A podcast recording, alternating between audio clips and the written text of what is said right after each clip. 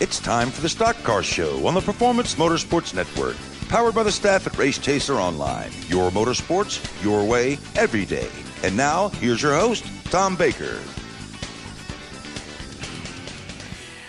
Okay, we can see where this show's going already. Welcome to the Stock Car Show here on a Thursday night as we do it live on Spreaker and the Performance Motorsports Network. Tom Baker, Jacob Seelman, and Cisco Scaramuza gathered around to talk racing with you tonight. We've got um, our producer in training from uh, the area here in Mooresville, originally from Texas, Randy Miller, and he's behind the glass there punching the buttons for us.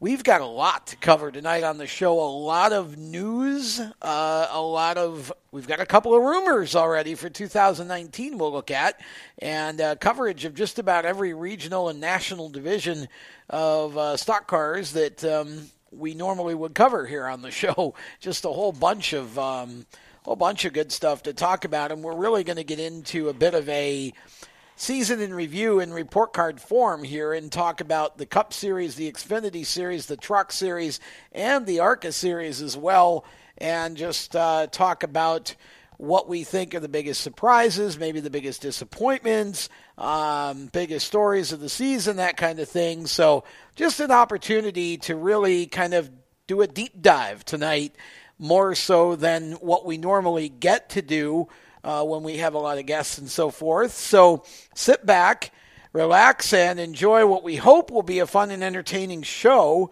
And uh, we'll get it started with the news of the week. And I'm going to start with what I think is probably the biggest, well, who cares really story of the week, Cisco, from the Cup Series.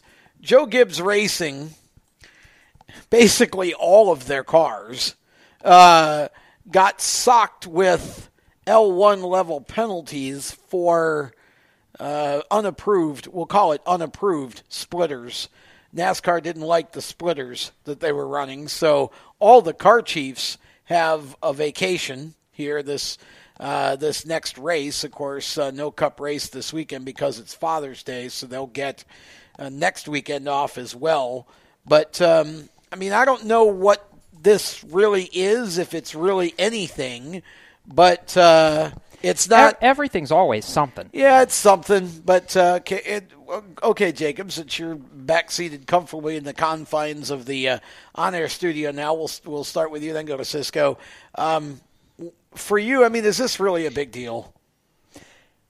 Well, it's a big deal in the sense that all well all three out of the three four, of the four JGR cars got busted for the same thing. Yeah. Now, the reason I say that is because this has already happened within one team earlier this year. I believe it was Bristol, where both the three car in the Xfinity series and the, the three, three car, car the in three the car. yeah the three and the three Pair both, of threes. The, the the the threes from RCR in Xfinity and Cup got busted for improper splitters at like I said, I b- believe it was at Bristol. Right. Pre-race, and this is the exact same penalty that those two teams got for that offense. Now, what I'm concerned about is is this like the wacky windows that we had earlier this year going to become a more prominent thing? My hope is it won't be, but my concern is that these teams are finding something that well, maybe an advantage. And if they are, it's NASCAR's. I don't even want to call it prerogative. NASCAR needs to stamp it out now. Well, Cisco, I mean, this, I guess when I say is this anything, yes, it's something, obviously, from the standpoint of what the issue is. But really, this penalty amounts to a doggone slap on the wrist, in my opinion. Do you agree? I mean, yes, but you also have to understand that this was found during pre-race tech before the race, and NASCAR made them change the splitters. So it didn't affect the race on Sunday at all. That's why there weren't points penalties, Cisco. Uh, let, let's make that clear. Yeah, exactly. I just So- uh, go ahead. I mean, NASCAR. This this is a case where I'd say Jacob, it's different than the wacky window because NASCAR caught this, made them fix it, and then everything was fine. So a slap on the wrist here, I think, is more likely than a slap on the wrist for the wacky windows.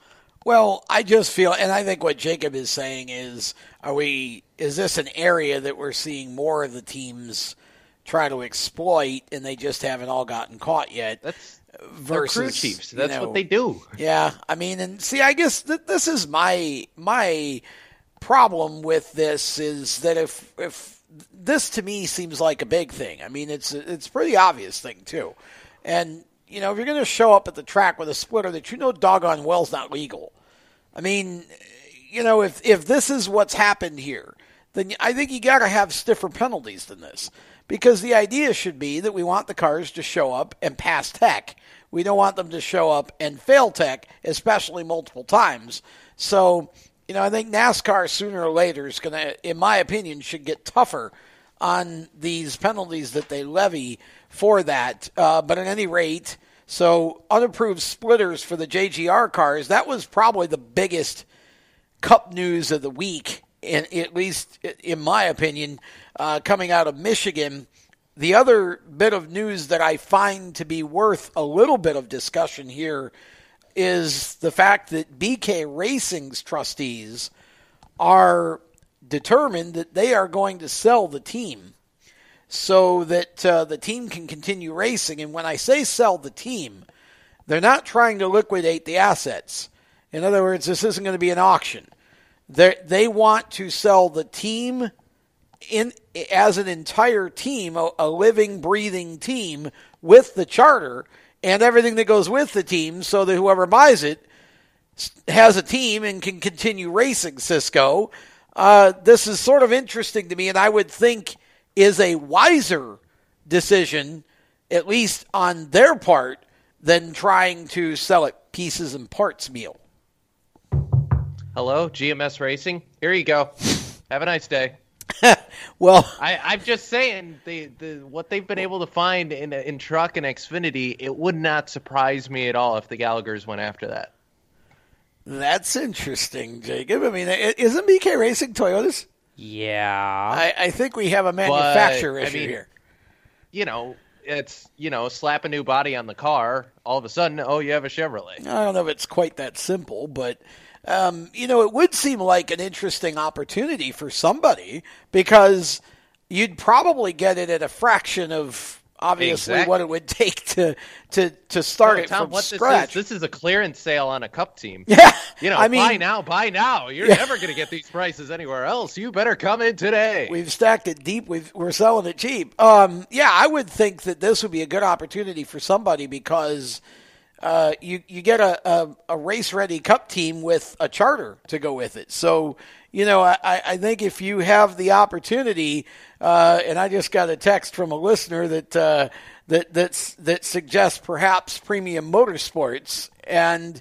I'm kind of thinking, well, okay, maybe, but isn't Premium Motorsports are they a Toyota team? They're not Toyota. they're an anything. Well, I guess team. they, yeah, they're kind they, of a they run whatever works. yeah, they're kind of a mutt. So yeah, that could be you know. So somebody needs to get a hold of this, and it, this is the classic definition of a sick horse that needs to be shot, in my opinion. Yeah.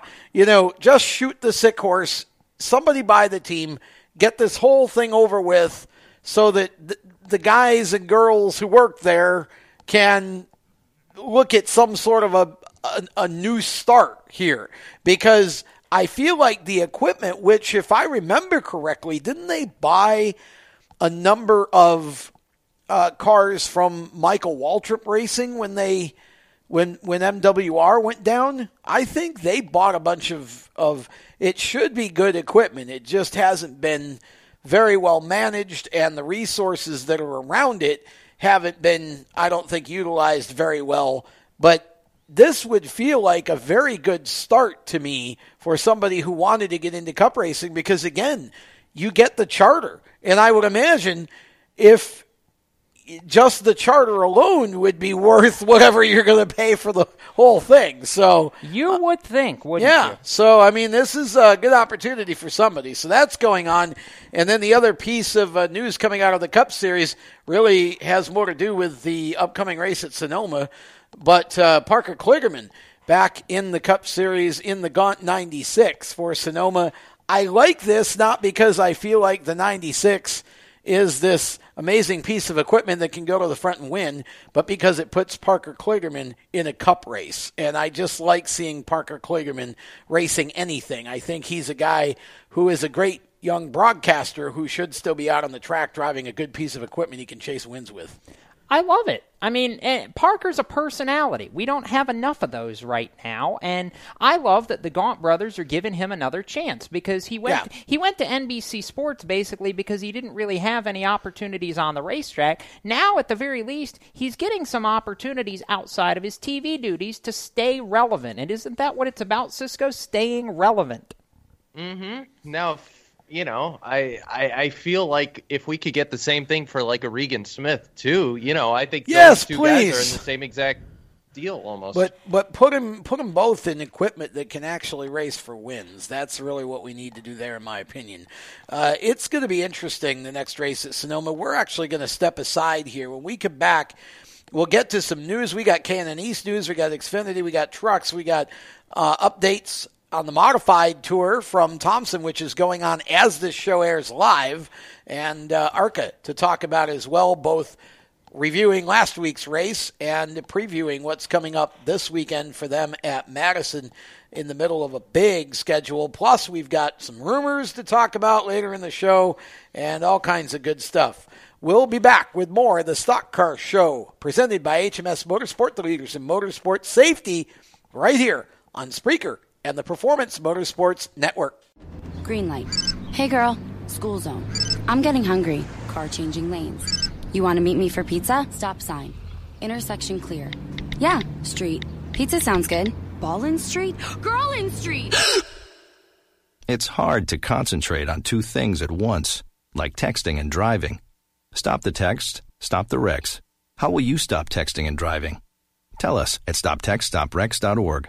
Brought to you by the National Highway Traffic Safety Administration and the Ad Council. Here's an important message from RAD and this station.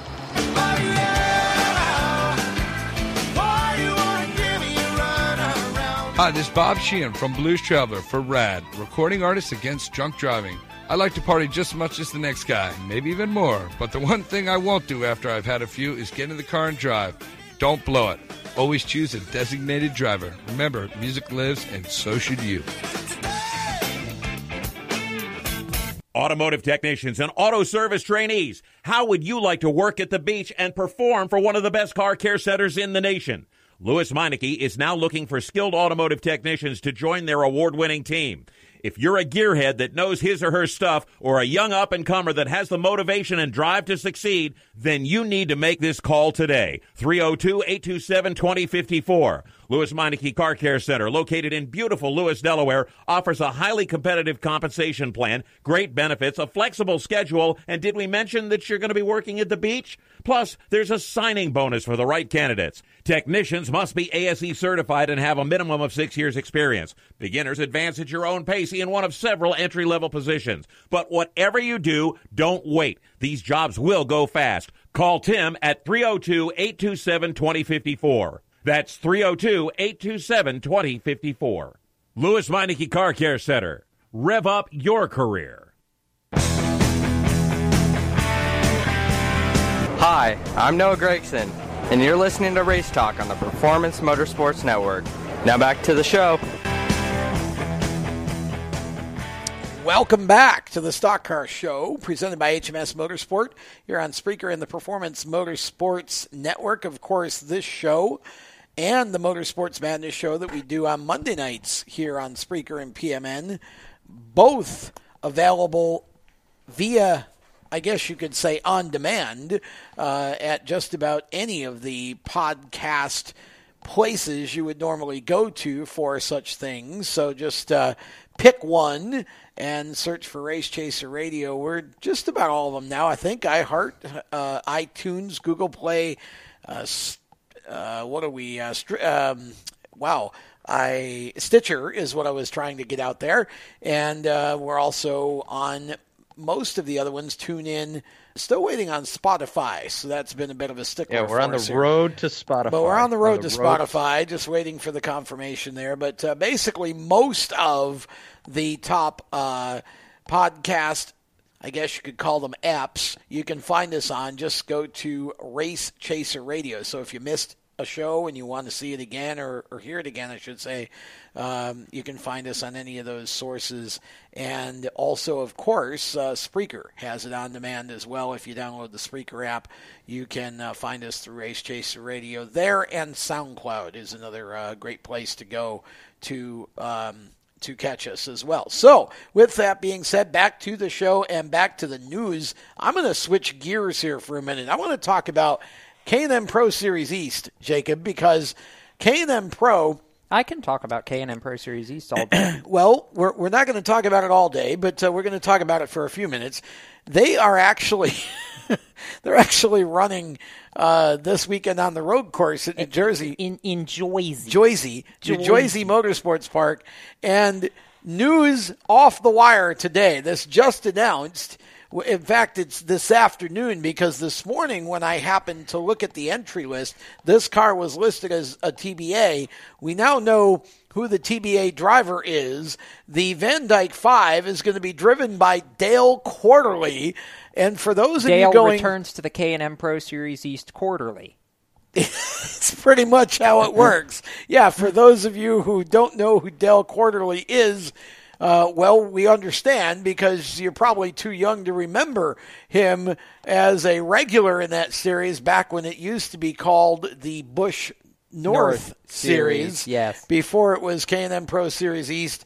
And uh, Quarterley is a veteran of that series, one of the more successful racers in that series of all time. He is going to be returning to competition behind the wheel of the five car for this weekend's JustDrive.com 125 at uh, Joyzy on the road course. I love this. I love seeing a guy like Quarterley, just like it was fun when Hershel McGriff came out of retirement. I don't think Dale is quite Dale, 90 no, oh, years old. grief. No, but uh, Dale would throw something at you. But He- I- he's only 57. but but I do love it when you see one of these guys come out and decide to get back in the race car again and run a race. So I think it's neat that Quarterley's getting. I don't know how good the equipment is, but I'm sure he'll have a good time. As I said, Dale returns to the K&N Pro Series East quarterly quarterly. Well, yeah. I um, mean, he, but but in this case, it's actually a little more than quarterly because he's not run a race since 2015. As a matter of fact, a veteran of 159. This will be career start number 160 there's a milestone. in the K&N East, going all the way back to '94 when it was, in fact, the Busch North Series. He has six career wins, most recently in 2004. Tom, and the reason why he's running at New Jersey is important is the fact that he has two career wins in K&N East competition at Lime Rock Park, which races very similarly to the 2.25 mile course at New Jersey Motorsports Park Yes. that they're going to be racing this weekend, which, by the way, has one of the coolest names for a racetrack that I know of in this country Thunderbolt Raceway. Yeah, which which I love, and it's an interesting course because it kind of whereas Watkins Glen for the East cars is almost like a super speedway road course because very fast. New Jersey is a little bit more compact in the sense that it it's just a slower course, more tight corners and such. First time that the series is raced on a road course this year.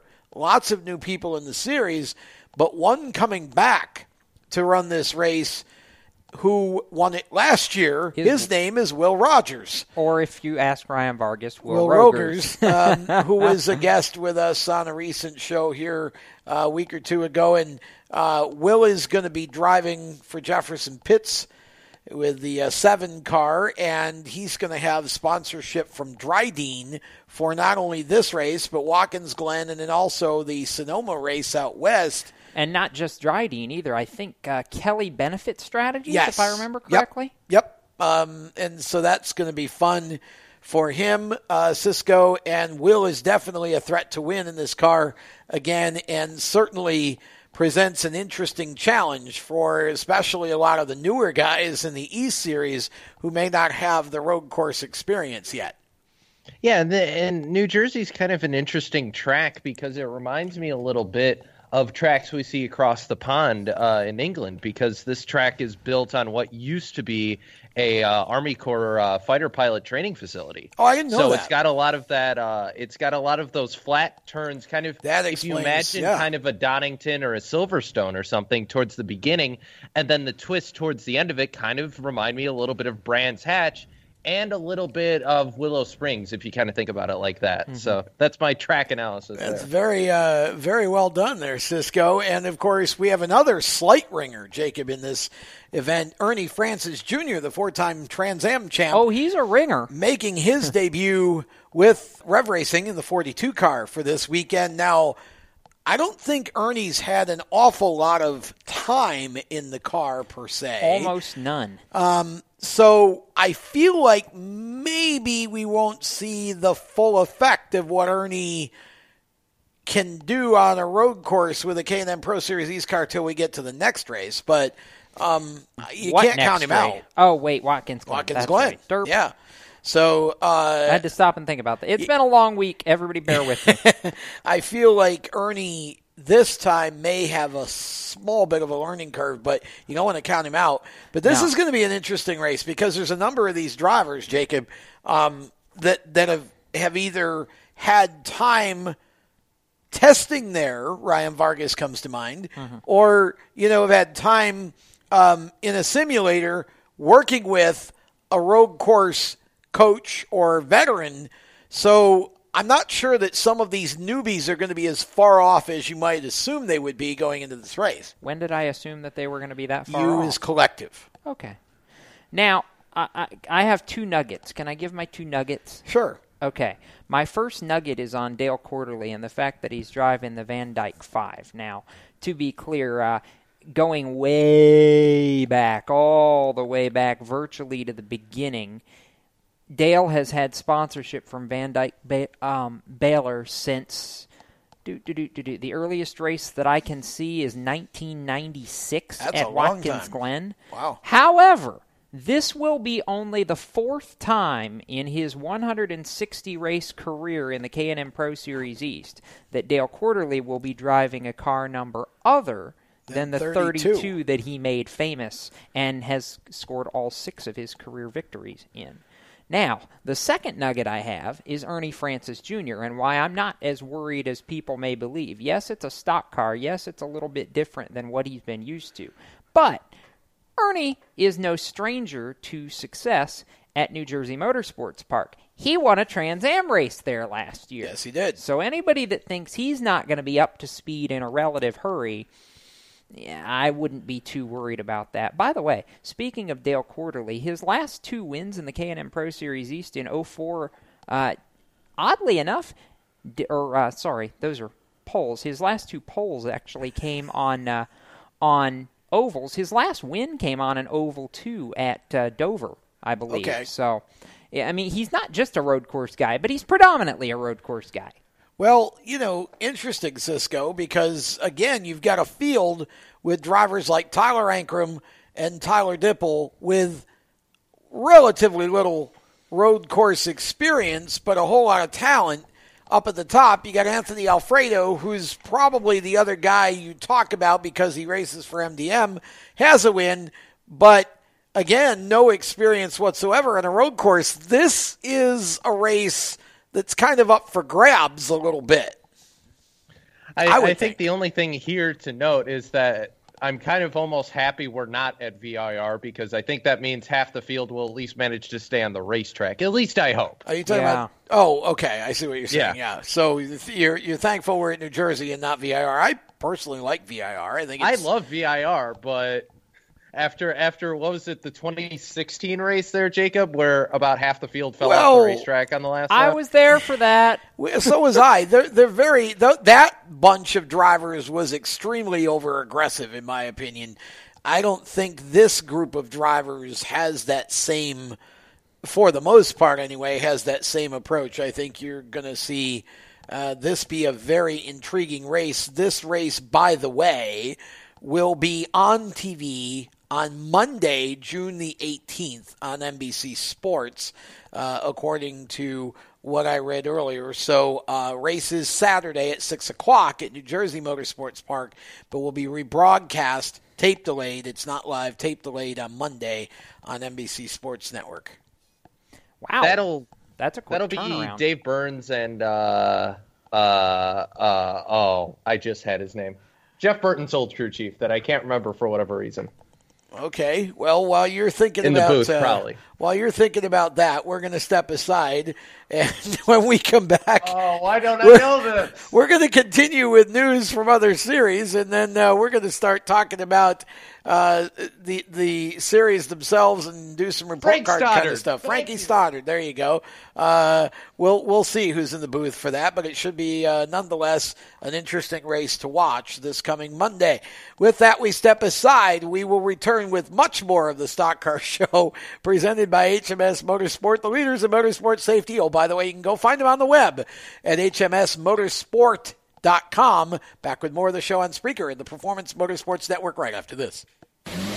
Do you love the sound of high revving motors and the smell of burning rubber? Do you want to get your car sideways right at the ragged edge of control? If you've always wanted to try drifting or learn to improve your drifting skills, Summit Point Motorsports Park, the Mid Atlantic's premier motorsports facility, has the expert instructors and the specialized track to teach you how to drift and the skills necessary to drift competitively. From skid pad to open sessions, Summit Point Motorsports Park has the safe and open environment that allows drifters of all skill levels, new to intermediate, to get sideways and smoking. With a focus on safety and the skill set necessary to drift competitively, Summit Point Motorsports Park's Drift Nirvana is just the thing for you. Call for your reservation today, 304 725 8444. Or for more information, go online, summitpoint-raceway.com, or you can email them at office at bsrinc.com. Drift Nirvana, getting you sideways the right way. HMS Motorsport is the leader in motorsport safety. HMS serves the majority of Monster Energy NASCAR Cup, Xfinity, Camping World Truck, IndyCar, and IMSA WeatherTech teams, as well as countless SCCA and club level racers and driving enthusiasts throughout North America. Featuring world renowned brands like Schuberth helmets, Schroth belts, Adidas suits and shoes, Lifeline fire systems, and even Racecom radio kits, HMS has the right product for your type of racing and your budget. Their representatives are experts on only one thing making your track driving as safe as possible. With locations in Mooresville, North Carolina, and Danvers, Massachusetts, the HMS staff is always ready to take the time to help you find the right product for your safety needs. Don't settle for second when it comes to motorsport safety. Stop in to HMS Motorsport. Visit them on their website at hmsmotorsport.com or send them a message on Facebook and tell them the folks from PMN Radio sent you. What an awesome game. What's up with your car? I don't know. It won't start. How are we getting home? Chill. My parents signed me up for the roadside assistance from Lewes Meineke. It was free with my oil change. They'd come and get the car started or get us home and tow the car to the shop. Good to know. With my driving, my parents never know what to expect. When you join the Meineke Car Care Club with a $35 preferred service, you get four free months of roadside assistance, including tire change, battery jump, lockout service, towing, and more. Contact Lewes Meineke, located on Route 1, or call 827-2054. When do you think of a plumber? Like most people, even if it's an emergency, you can be confident about who will arrive to help you. For quality and reliability, count on someone you can trust. Call on the plumbing services of Hague Quality Water of Maryland. Plumbing doesn't have to be an emergency. We handle all kinds of preventative maintenance too. Hague Quality Water of Maryland is family owned here in Annapolis since 1993. For a refreshing choice, call us at 888 84 Water or visit us online. COPD, chronic obstructive pulmonary disease, is a lung disease that robs people of their ability to breathe. As many as 24 million Americans suffer from COPD, also known as chronic bronchitis or emphysema, and half of them don't know they have the disease. If you or someone you love is over 35 and has smoked more than 100 cigarettes in their lifetime, visit driveforcopd.org and take the screener, then take that to your doctor. I'm Jeff Stoltz, and I drive for COPD.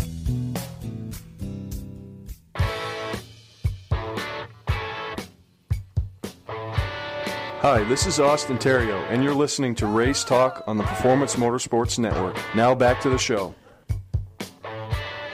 Welcome back to the Stock Car Show here on the Performance Motorsports Network and Spreaker. We are talking about news and topical stuff and drivers driving different cars and running different series, and we switch to the Xfinity Series. Now, again, the Cup Series off for the weekend. They get to uh, celebrate Father's Day with their dads where applicable or their families. But if you're an Xfinity or a Truck Series racer, uh, you got to work this weekend. Well, I mean, let's all be honest. There's a lot of Xfinity and truck racers who are young enough that most of their dads are with them anyway. Well, yeah, but they also do have families. But anyway, yeah. So uh, Xfinity and trucks at Iowa with um, the Arc. No, the Arca Series is actually at uh, Madison. We'll get to that in a minute. Yeah. Xfinity and Truck Series, the Iowa two series that are running there, and Riley Herbst making his N- uh, NASCAR Xfinity Series debut. This is intriguing to me Uh, because Jacob, I know you and I talked earlier. You say you don't know if he's ready or not. Um, I don't know if he's ready or not either, but I'm kind of intrigued by the choice of if you're going to put him in an Xfinity car at this point in his development. I'm intrigued by the choice of Iowa just because it's a track that seems fairly driver friendly with a lot of different grooves to run, and I actually think he might just be surprisingly good here. Well, he's familiar with Iowa. He's Yep. got experience from the ARCA Racing Series, and the racing line in, a, in an Xfinity car is not too terribly different. I mean, I can only speak to what I've done with the track on iRacing, but at least by by all accounts from the guys who have done both, it's not that much different. So I'm I'm a little puzzled, honestly, why after the runs that he had in his three dash for cash races earlier this year, they wouldn't have gone with Noah Gragson to do double duty this weekend, but perhaps maybe just trying to get an assessment of where Riley's at and if Yes. they can utilize him in the program going forward. Cisco would perhaps be my my reasoning behind that. Yeah, I could see that, and I mean, I I don't think KBM necessarily needs to worry about getting the dash for cash, considering who they've got backing him. So I think they're okay. I, f- I think Iowa is kind of becoming very similar to Martinsville in terms of drivers trying out, because coming to mind is also Ty Majeski made his first Xfinity start there as well yes. last Mhm. year. He did. So that's Yeah. kind of it's becoming like you said, it's a driver friendly track. It's not quite Martinsville to where it's kind of like the track. i- i- It's like basic training for drivers. Is basically Well, Martinsville. To me, in some ways, Iowa's easier because it's a little bigger and there's more space, so you're not as apt I would agree with that, and there's Um, more grooves that Yeah, work. so I'm saying there's more Yeah. more room to run. I, I think Iowa's actually an intriguing choice, and and the thing about Riley is that for me anyway, he's got a very he's got a big brain. I mean, Riley's a very intelligent young man, and I think. The adaptability is going to be there. I think he'll be fine. Uh, the other nice debut that I'm seeing here that I think is wicked cool and wasn't expecting Justin Haley, the Haley formerly known as JJ, is making his debut in the Xfinity Series for GMS at uh, Iowa. Also going to run Daytona. Now, this intrigues me because, A, I would have surmised that perhaps we might have seen Chase Elliott, but apparently I w- I wouldn't have. At this point, here's you- the, here's the deal. It's an off week. You're not going to pull your Cup drivers off their off weekend to go run an Xfinity race. that's not fair enough. That's not realistic when the Cup Series only has two off weekends during the year. It- that that's basically where that's at. For me, I love this I do too. personally because it is another driver who's been looking to make a jump up. Now gets a shot. He gets to run double duty. So he's already going to be fresh with the track from the truck race the day before. And I lied earlier when you and I were talking off air, by the way. I thought it was only one more race in a second entry, uh, but Tom called it. It's actually two races in a second entry at the two tracks that I think are going to be the best two tracks for Justin Haley to run in a second GMS entry. Daytona, we know he's good in the draft. He's won an Yep. ARCA race in Yep. the draft. And Watkins Glen, he kicks tail on road courses. Yeah, and I'm gonna make I'm gonna make a bold prediction right now. Justin Haley runs for the win in that race at Watkins Glen. It wouldn't surprise me at all, to be honest, if if he did that. Now, just looking through the entry list, guys, it, it- just the usual cars that have rotator drivers. To tell you who's racing them, Shane Lee, back behind the wheel of the three for Richard Childress, and I like this choice too because again, great track for Shane to be competing on. He should do very well at uh, this track. You've got Blake Jones driving for BJ McLeod, which I find to be a really interesting. Wow, from, Uh, the, from the depths of the Cunningham ARCA Yeah. program. Comes okay, Blake Jones. that's a name I haven't heard in a while. Yeah. Uh, so Blake actually running the number eight car this week. And of course, you got Herbst. We talked about him. Austin Cindric getting the call for the double deuce. No surprise. For um, Team Penske, Fitzgerald, the colors uh, of choice on that car this weekend. And so, therefore, Ty Majeski getting another start at Iowa in the 60 car for Roush Fenway. Uh, no sponsor listed for that particular car. And then uh, looking down through the field, That we should have. be it, unless the 98's um, running with Briscoe. Uh, no, we have no 98. We Good. do have a uh, 66 of Stan Mullis. I don't recognize that name at all. That's one Um, of Carl Long's cars. Okay, so uh, Motorsports Business Yep, Management. The MBM is Carl Long. Okay, so uh, yeah, uh, that's uh, also on the list, and uh, I'm still keeping my eye on Kaz Grala. I, and I want to see your entry list for a minute because I want to make See a it? point. Oh, you wanna actually Yeah, it. I, Okay, I want to actually make a point here. So, looking down this list, I find this particularly interesting here because you've got the 23 of Haley, Yeah. who's running double duty. Yep. You've got the Herbst. four. No, uh, negative. Sorry.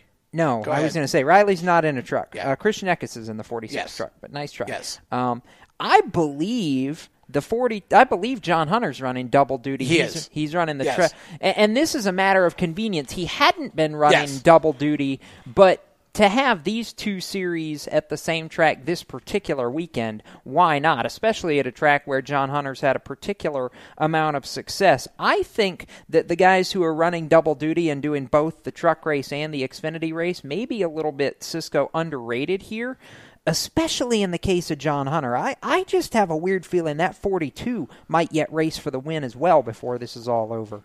I think John Hunter's one of the most underrated drivers in the top three series right now, to be honest. I mean, he's shown he's been able to have a performance worthy of making it into the championship four, and yet, I, you know, until until this Ganassi deal came together, I wasn't really sure what his future was going to be. So, I mean, I'm happy to see JHN, you know, going out and making starts and equipment that he can go out and win with. And I agree with you, Jacob. I think he's going to be a huge threat. Yeah, this could be really interesting. I like the fact that uh, when I look down through this list in the Xfinity series, there basically are no real Cup guys in it. This is going to be fun to watch to see how uh, this race turns out. I love the racing at Iowa. Almost anything that runs there puts on great shows.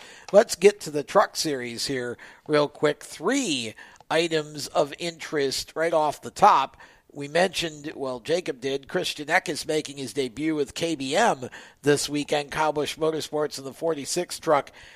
I think Christian Eckes could be an interesting surprise. Again, familiarity, and again, Christian is at a point in his development.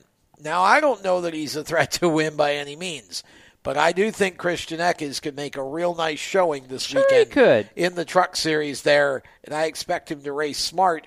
And speaking of smart, the Smart Series by Destiny Homes, which is based in Milwaukee, Iowa, is the new sponsor for one race anyway for Brett Moffitt. So uh, Brett needed some sponsorship help to help uh, keep that team going, and he's got it at least for Iowa. So new colors for the 16 of Moffitt in the Truck Series and.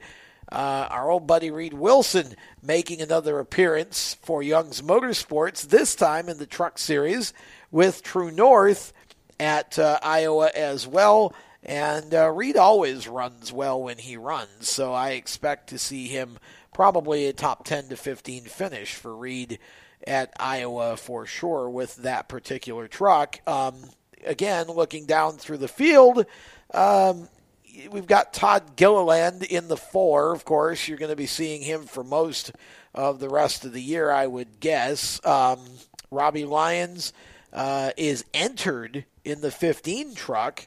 We'll have to see. I know he was not feeling well. We'll see if he's able to make that start. And here's the here's the one I'm looking at that I think is cool. Tanner Thorson in the number 20 for Young's Motorsports. Which we knew that was for coming, this race, but yes. Uh, but we haven't talked about it. And Tanner Thorson going to be fun to watch. Uh, that gives us a couple of flavors of dirt track racing in this particular event.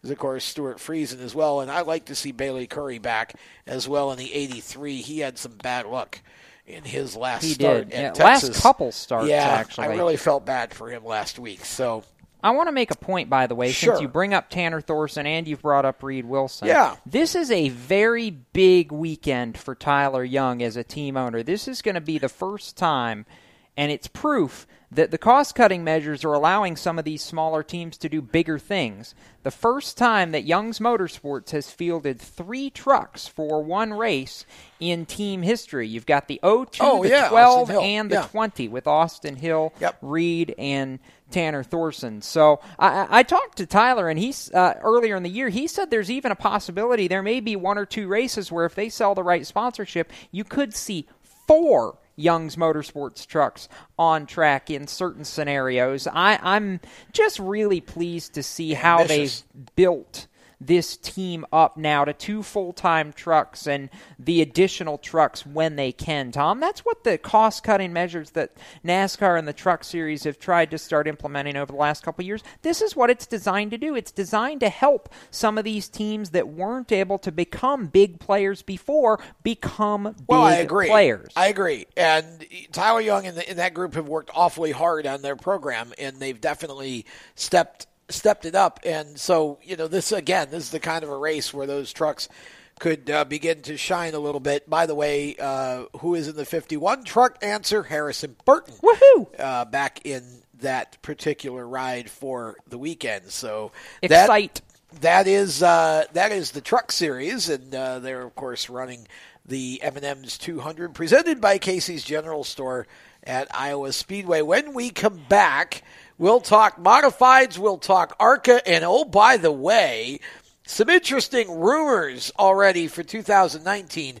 We'll talk about that too, and is Liberty Media buying NASCAR? We're going to have some discussion about that as well.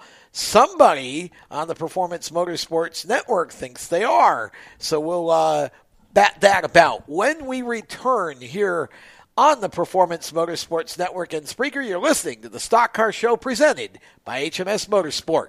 Everywhere you go, you hear it and you see it. It's coming at you through your phone, your tablet, and your computer. It's broadcast from your favorite radio station, TV networks, and cable companies. It's in the stadiums, the arenas, the ballparks. It screams for your attention at the mall. It's interactive on Main Street. It's even coming at you from the gas pump at the nearby convenience store. What is it? It's digital content. It's digital content. It's digital content. Somebody has to create it. Somebody has to manage it. So whether your dream is to write it, design it, create it, call it, produce it, voice it, host it, light it, shoot it, switch it, record it, color correct it, edit it, code it, repurpose it, tweet it, blog it, post it, compress it, upload it, replay it, or make sure it gets to where it's got to go when it's got to get there in the format it's got to be in, you need to attend Carolina School of Broadcasting. the skills you will learn, the experience you will get, and the connections you will make at Carolina School of Broadcasting will open the doors to the career you want in digital content creation and digital content management. Call or come by today. Click csbradiotv.edu. Parents, your son or daughter has had their license for a while now, but you want to make sure they're prepared for any situation they may face on the road. High school driver's ed doesn't teach them to drive defensively. They need to be prepared for any highway emergency.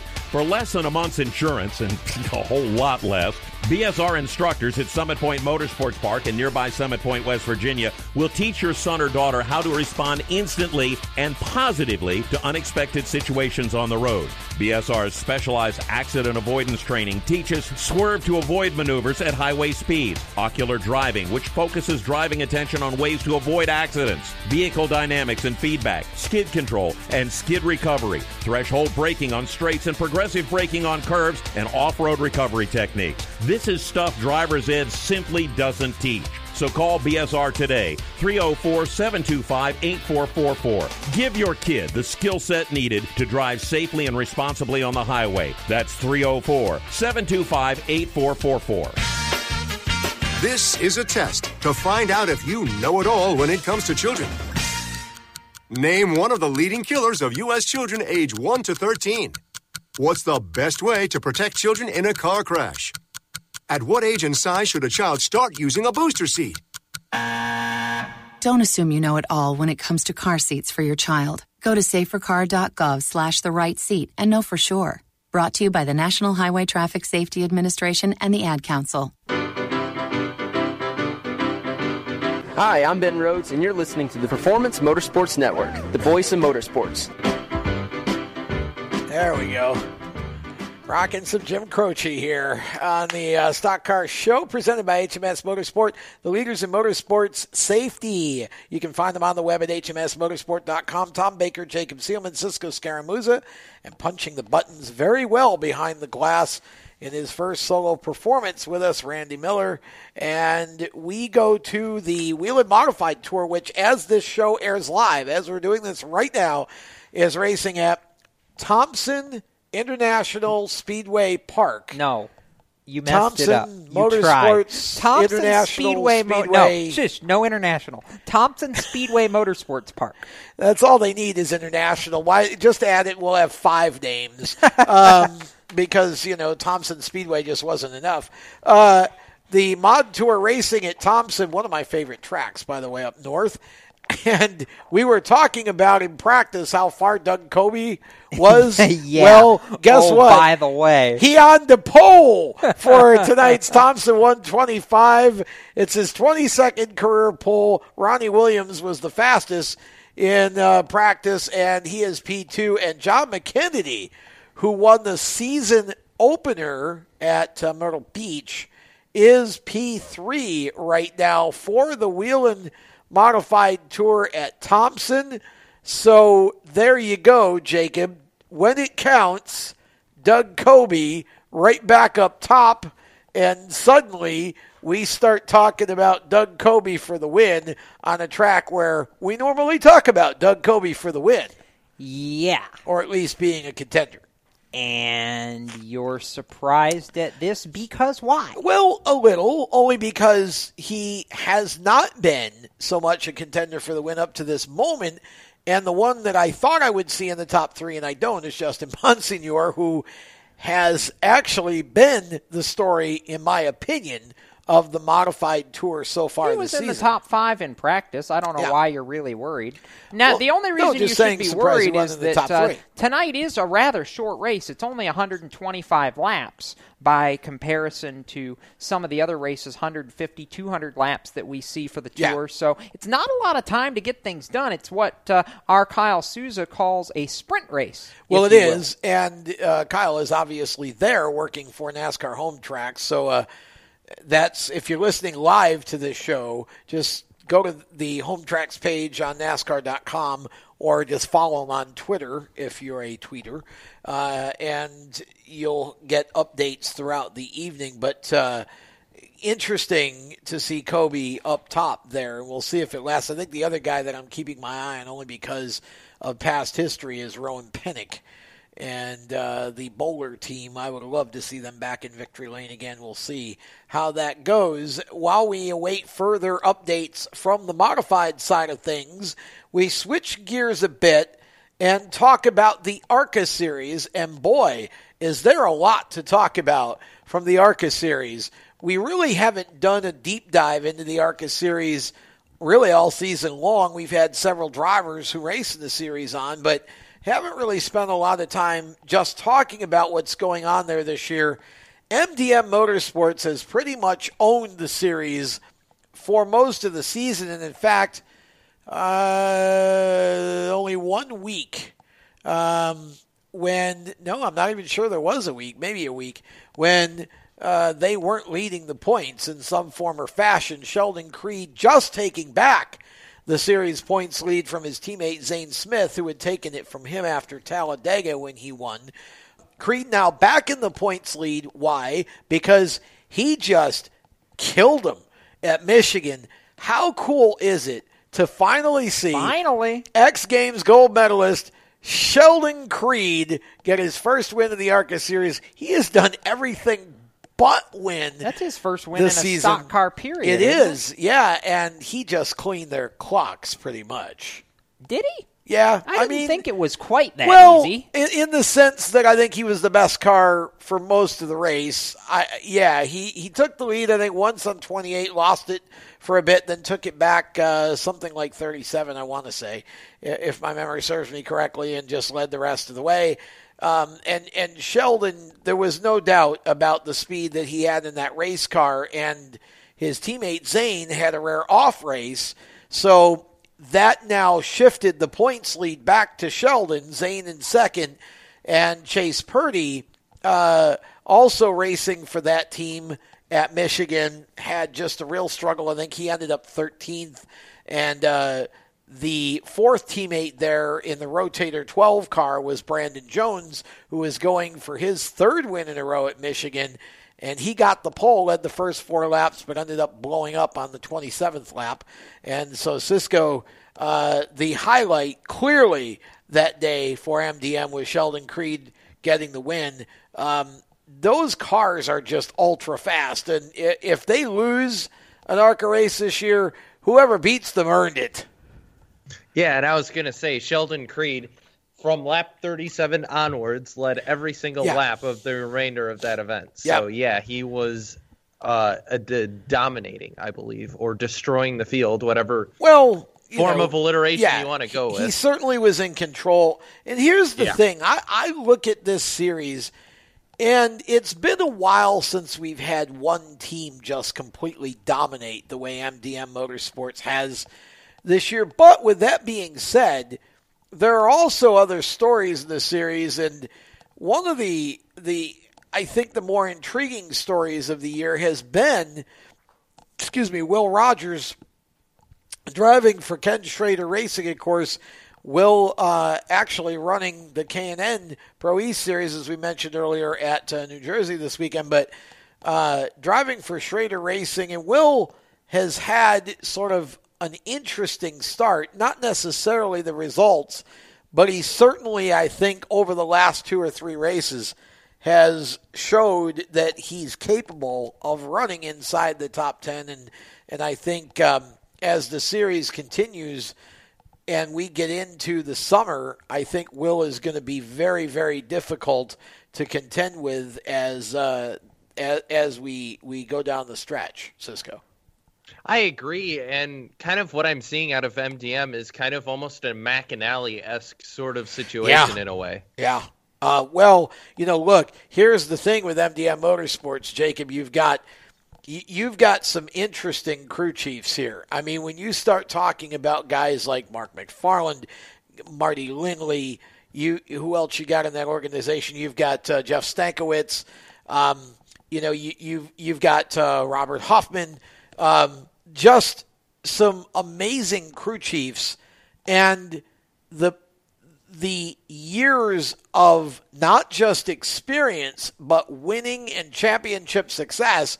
And you've got some drivers now you know zane smith year two sheldon creed year two uh, and you've had brandon jones rotating in and out of the 12 car with harrison burton who ended up getting the win in his first super speedway start at pocono and so the only, and I don't even want to call him a weak link, the team has had just some awful luck this year, is Chase Purdy, who's a rookie.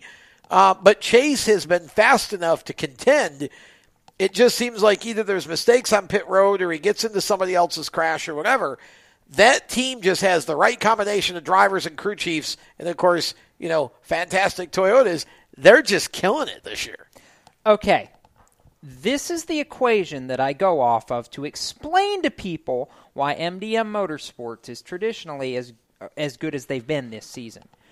Really talented crew chiefs. That's what I said. Plus really hungry drivers. That's what I said. Equals lots of wins. Yeah. Well, and, and experience too. Yeah. You know, they're, they're like I said, Chase the only actual rookie.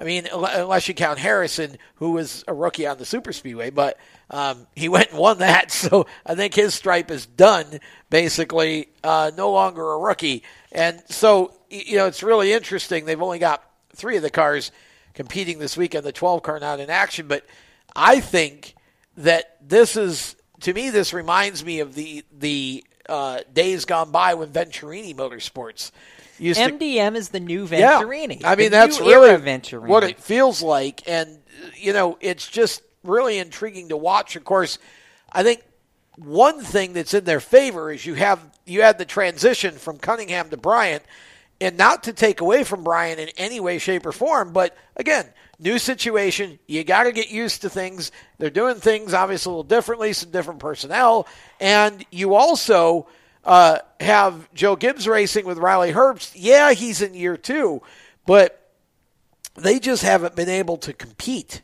with MDM. The only car that I've seen that can compete with those guys right now is the DGR Crossley car. And again, depends on who's driving it. So, um, just one of those years, Cisco, when you've got a team that happens to have a hot hand and they're basically playing ping pong with, you know, who's going to win which race. I'd also I'd also throw Michael Self into that conversation. Well, sure, yeah, Michael for Venturini, and of course Christian Eckes. I mean, it isn't that Venturini has been poor, but again, um, MDM, They just haven't been dominant. Yeah, MDM is definitely the hot hand here, and and and it's just interesting to watch that and a bit unusual in these days, especially you look at last year, it was Ken Schrader and his one car team that ended up winning the championship. So interesting that MDM has been able to do this this year, Cisco. And just one last point before we go to break. Uh, great run for Leilani Munter in the uh, vegan strong car. Started 18th, finished 9th. Yeah. Fantastic run for her. Yep. Yeah, And- that's the best speedway run that she's had outside It is. of Daytona yeah, Talladega. Absolutely. certainly. And they go to uh, Madison this weekend, so back to a short track. So you know this is interesting. I'm keeping. I'm watching Purdy this weekend. I think Chase. I'm think not. Chase is. I mean, I am, but I'm not. I, I'm watching Chandler Smith. That that kid Well, has done everything but win See a race. there again. There's another driver, of course, running for Venturini. There's another driver that y- you'd think could interrupt that MDM winning streak. Absolutely. But so and far, Chandler has you know, had stupid bad luck. Yeah. like ridiculous. Yep, going to be interesting. I still think Purdy uh, this weekend on the, on the short track. If that team can pull together a solid race with no mistakes in the pits, and and Chase can can eliminate the mistakes on the track that he's made a couple of times lately, they can run a clean race. I think Purdy has a good shot at that this weekend. We'll step aside when we come back. Good grief. Into hour two already, and we are going to start talking about some interesting rumors for 2019 and talk about some other topical uh, discussion as well because the AT&T takeover of Time Warner I think is going to have some effect on the sport. We'll talk about that right around the turn. You're listening to the Stock Car Show presented by HMS Motorsport, the leaders in motorsport safety on Spreaker and the Performance Motorsports Network. You own a performance car and you know how to drive, but you want to learn real performance driving. Well, Bunky, get that car off the street and onto the track. Summit Point Motorsports Park, the Mid Atlantic's premier road racing facility, located just over an hour from D.C. in nearby Summit Point, West Virginia, is the place to go. And you'll find that Friday at the track is going to give you what you need. For less than a monthly car payment, you can attend this regularly scheduled one day instructional event in your street car on one of Summit Point's three world class road racing circuits. You'll receive classroom instruction, skid pad instruction in their cars, including front and rear skid control, and four 20 minute in your car instructional sessions from a professional instructor. Have fun, go fast, and really learn how to drive. Call 304 725 8444 for class schedules and details. That's 304 725 8444. Friday at the track at Summit Point Motorsports Park. Every 30 minutes, another innocent person is killed due to a drunk driver. My best friend. My brother. My poor grandchild. My sister. My father. My husband. My mom. My mommy.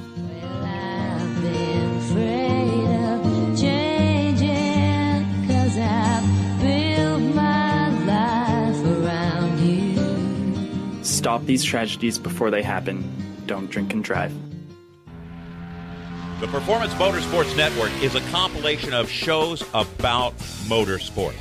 From technical to controversial to just fun, everything you like about racing and gearhead stuff is right here on one internet channel. The Performance Motorsports Network. Tell your friends about it.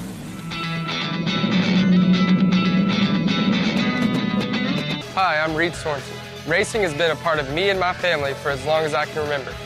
I had to make tough choices early on to get to the top. It took hard work and dedication.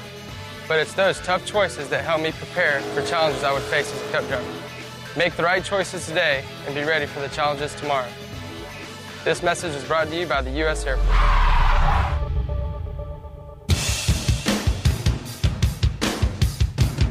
Hi, I'm Timmy Solomito, and you're listening to Race Talk on the Performance Motorsports Network. Now back to the show. Well, Timmy Solomito is another name that uh, compete, is competing at Thompson tonight in the Whelen Modified Tour event. So we'll see how things work out for him this evening as well. Welcome back to hour two of the Stock Car Show. Tom Baker, Jacob Seelman, Cisco Scaramuza, and Randy Miller all with you here from the Race City USA Race Chaser Studios in Mooresville, North Carolina. And we are into our second hour. Okay, so we've got uh, several little, I'll call them hanging chads. These are news topics that necessarily aren't bullet point type topics, but topics that can require some longer discussion. And I can't resist starting with a couple of rumors, and I'm going to give um, Jacob the credit on this because Jacob uh, shared these with me earlier. I find them very intriguing. Um, rumors for 2019 already starting. The first one is Trevor Bayne moves from Roush Racing to Junior Motorsports for an Xfinity season. Now, here's my question Who leaves, or do we go to five cars? I, I'm going to. Because last I looked, they're all sponsored. Well, okay. This is true. However, trading money for money is what I've heard. And when perhaps Advocare doesn't want to shell out the money for a full Cup Series schedule, but would reposition that to better benefit an Xfinity program. And there's one weak link at Junior Motorsports right now that has been a consistent weak link. This is what I have heard. Michael Michael Annett. Annette goes away from the five car, and Trevor Bayne, and in some capacity, Advocare goes to that five car for 2019. Well, this would have to be, in my estimation, I would think, a full season Advocare deal at that point because You would have we, to think. we know that Michael Annett's deal with Pilot Flying with Pilot Yep. Flying J is full season. Um, yeah, that definitely has underperformed. Everybody else has either competed for wins or won this season and last season. Michael Annett has really not Yeah. even been in the conversation. you know, it's it's intriguing, and it would be to me this would be a great move, Cisco, for Trevor Bayne if the opportunity arises, because it would give him a chance to step back and put himself in a situation where he can uh, begin to repair a reputation that has absolutely been uh, trashed by his current team, Roush Fenway Racing, with their uh, move with Matt Kenseth, who hasn't done one single bit better in the six car than Trevor has. And actually, this past weekend, if you listen to Matt on the radio, it was quite clear that he didn't care if he was out there or not. Was actually made the remark when the car started sparking. He spun and the car was sparking, and somebody mentioned, you know, just be heads up if it catches fire. Matt's response: one could only hope.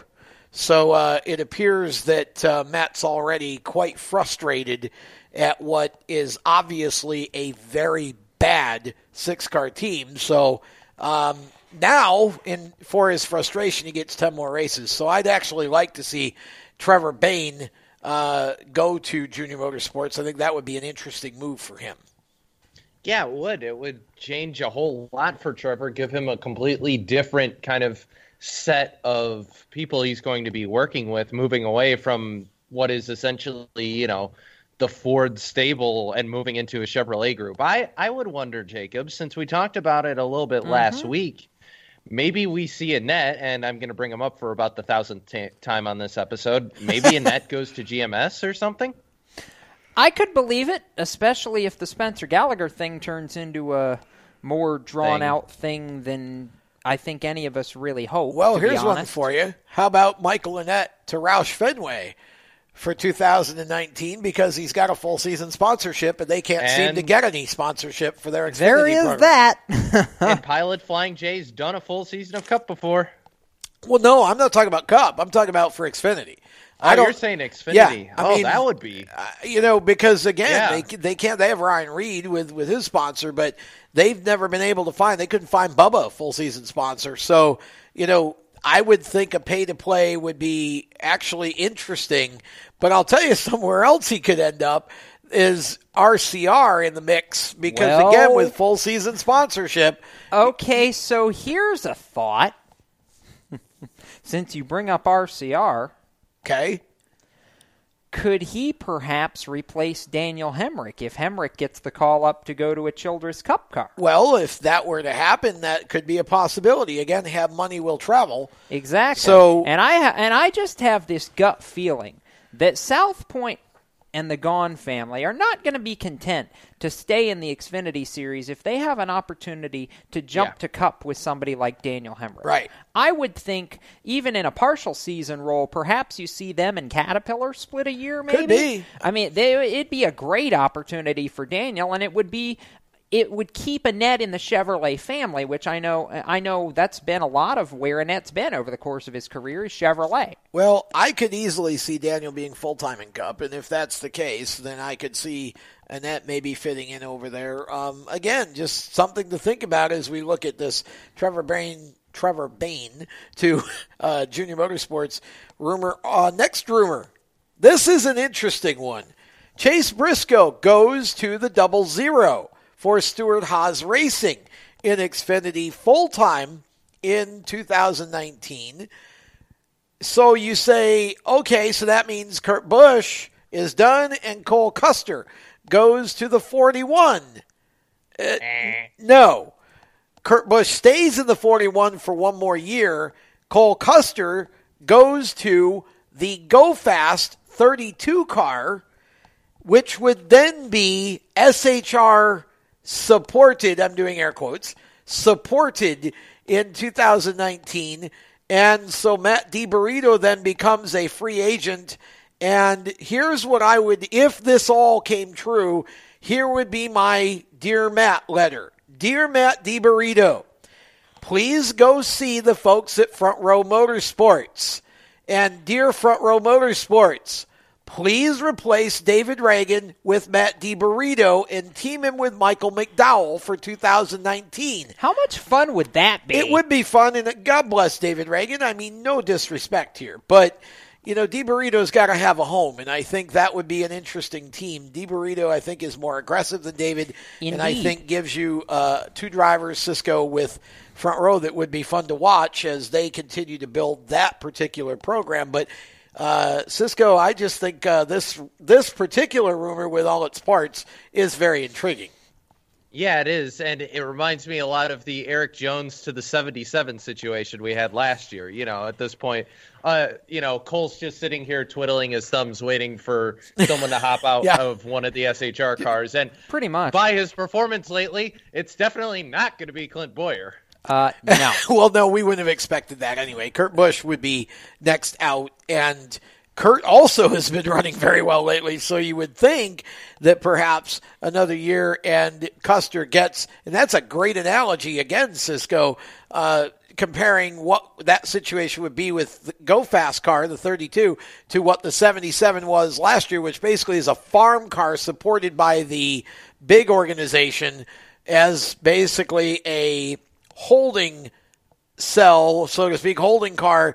Get your experience over there, and then when Kurt's done, we'll bring you over, change the number to double nothing, and continue on uh, with where we are. Um, I know, I know. Starcom has double nothing. I'm quite sure that something could be arranged there. Well, no, I was if gonna it say, was I, I just I want Garrett Smithley to be involved in that car in some way, shape, or form, just because he is The the- double Number nothing. double nothing. well, he was involved with a 99 for a half a lap uh, at uh, Yeah. Michigan. Oh. I felt bad for Garrett. That was Garrett. a rather inauspicious debut. I, I think the car broke. So yeah, interesting that uh, we we could see possibly Briscoe coming over to the double zero. What what intrigues me more about that than anything is that still leaves the 98 as a rotator car, um, which is interesting. I would have thought maybe you'd see him full time in that particular car next year, and the double zero would go away. But uh, whichever. So, a couple of rumors for 19 now along the lines of 2019. I want to hit this. The schedules came out for the Xfinity Series and the trucks. Uh, and we'll talk about this more when we come back from the break. And the what I want to specifically focus on is the change in the date for Eldora's truck race and whether that's a good thing, a bad thing, or nothing at all. And we'll get to that on the other side of the break. You're listening to the Stock Car Show presented by HMS Motorsport the leaders in motorsport safety, right here on Spreaker and the Performance Motorsports Network. How to be a great dad in 15 seconds. Bike ride, go fish, walk in the park, phone call, milkshake, play catch, picnic, fly a kite, tell jokes, laugh, talk, read a story, tell a story, bumper car, swing set, bowling, pillow fight, cut loose, stay tight. Whew. Because the smallest moments can have the biggest impact on a child's life. Take time to be a dad today. Call 877-4DAD-411 or visit fatherhood.gov. Brought to you by the U.S. Department of Health and Human Services and the Ad Council. Automotive technicians and auto service trainees, how would you like to work at the beach and perform for one of the best car care centers in the nation? Lewes Meineke is now looking for skilled automotive technicians to join their award winning team. If you're a gearhead that knows his or her stuff or a young up and comer that has the motivation and drive to succeed, then you need to make this call today. 302 827 2054. Lewes Meineke Car Care Center, located in beautiful Lewes, Delaware, offers a highly competitive compensation plan, great benefits, a flexible schedule, and did we mention that you're going to be working at the beach? Plus, there's a signing bonus for the right candidates. Technicians must be ASE certified and have a minimum of six years experience. Beginners advance at your own pace in one of several entry level positions. But whatever you do, don't wait. These jobs will go fast. Call Tim at 302 827 2054. That's 302 827 2054. Lewes Meineke Car Care Center. Rev up your career. You hear that? That's the sound of America's only sports car. That's right, it's a Corvette. But not just any Corvette, it's your Corvette. It's that who cares if there's traffic part of your day. And this can be you when you come to Cooper Corvettes. With 60 years of Corvettes to choose from, there's always a Corvette in your budget. And they'll service any Corvette you bring in. Cooper Corvettes on Route 1 just north of Quantico and Triangle. Call, click, or visit coopercorvettes.com. How to deal with someone who says that's so gay. Outsmart them. This party is like so gay. Totally. Excuse me, but did you ladies know the word gay used to mean happy or excited? Then it became a word used to describe gay people. Then somehow it came to mean dumb or stupid, which is how you just used it, which is not very nice. Ew, that guy is on the football team and super smart, and he totally hates us now. Totally. When you say that's so gay, do you realize what you say? Knock it off. Learn more at thinkbeforeyouspeak.com. Hi, I'm Brandon McReynolds, and you're listening to Race Talk on the Performance Motorsports Network. Now back to the show. I don't know. There's something about the pairing of Brandon McReynolds with Metallica. I don't really know what I'm thinking there, but it just feels feels right. Wait, you think? Yeah, I think it. Uh, it I think once in a while. I try not to do it too often, though. I was going to say if you do it too often, then steam starts Yeah, rolling out of your ears, That's the and problem. You you turn all red in the face. Yeah, it's just not a good it's not pretty. Uh, but speaking of thinking, AT and T has been thinking for a while about taking over Time Warner, but they've been getting a lot of resistance. Well, guess what? No more. A judge, for some strange reason, which I can't figure out, actually approved this obviously bad, in my opinion, uh, situation of AT&T taking over Time Warner. Here's my question, Cisco. I'm going to throw this to you. What effect do you think this could potentially have on the sport and the coverage of the sport? And then we can have some debate about this back and forth. I don't know if you're looking at this as a good thing or a bad thing, but I'm anxious to hear what your thoughts are. Well, let's let's lay it all out here so we can kind of explain this in more depth because there's a lot more going on than just these two companies because at the end of the day these are two parent companies. You know, AT&T is well, they're AT&T. You you've seen them DirecTV. That's one of their major assets obviously. They just bought Otter Media I believe last Yep. year for about a billion. Yep. Um and then Time Warner. Now, what's interesting about this is that Time Warner mainly we're looking at this as a content the content side of Time Warner. So this would include Turner Sports, so your TNT, your TNT, or your TNT, your TBS, and your uh, Cartoon Networks, you know, stuff like that, as well as HBO. But what I find interesting about this is I'm not sure, but I believe this deal. Correct me if I'm wrong, but also would include Time Warner Cable, which includes, in this case, Spectrum. Well, so that means Spectrum all becomes all grouped into AT and T as well. So now, if you look at it from that perspective, and you look at well, who's left on the block, you know, Charter's part of Spectrum, which is now part of AT and T. Really, the only person on the block at this point is Comcast, Dish, and all the all the little other people at this point. Tom, this is where this starts to get murky because you do have several you you did that very well by the way you do have several companies involved in this particular situation because charter slash spectrum bought time warner last year. Time year Warner Cable. time warner cable okay now if AT&T buys the whole thing and it all becomes AT&T and they get rid of all the other names, then AT&T basically has one of the largest cable providers to go with their own uh, satellite type program. They have, of course, now would have cable phone service plus traditional phone service, and they would also have cell phone service. So this becomes a huge company. But you mentioned Comcast. Comcast is trying its best to get a hold of what's left of Fox. Oh, and and they have outbid Disney now in an attempt to acquire the 21st Century Fox assets. Now, what I find to be intriguing is I'm not sure that that includes their sports piece, which I know, and it's no secret, that NBC Sports or NBC is trying to acquire to go with NBC Sports.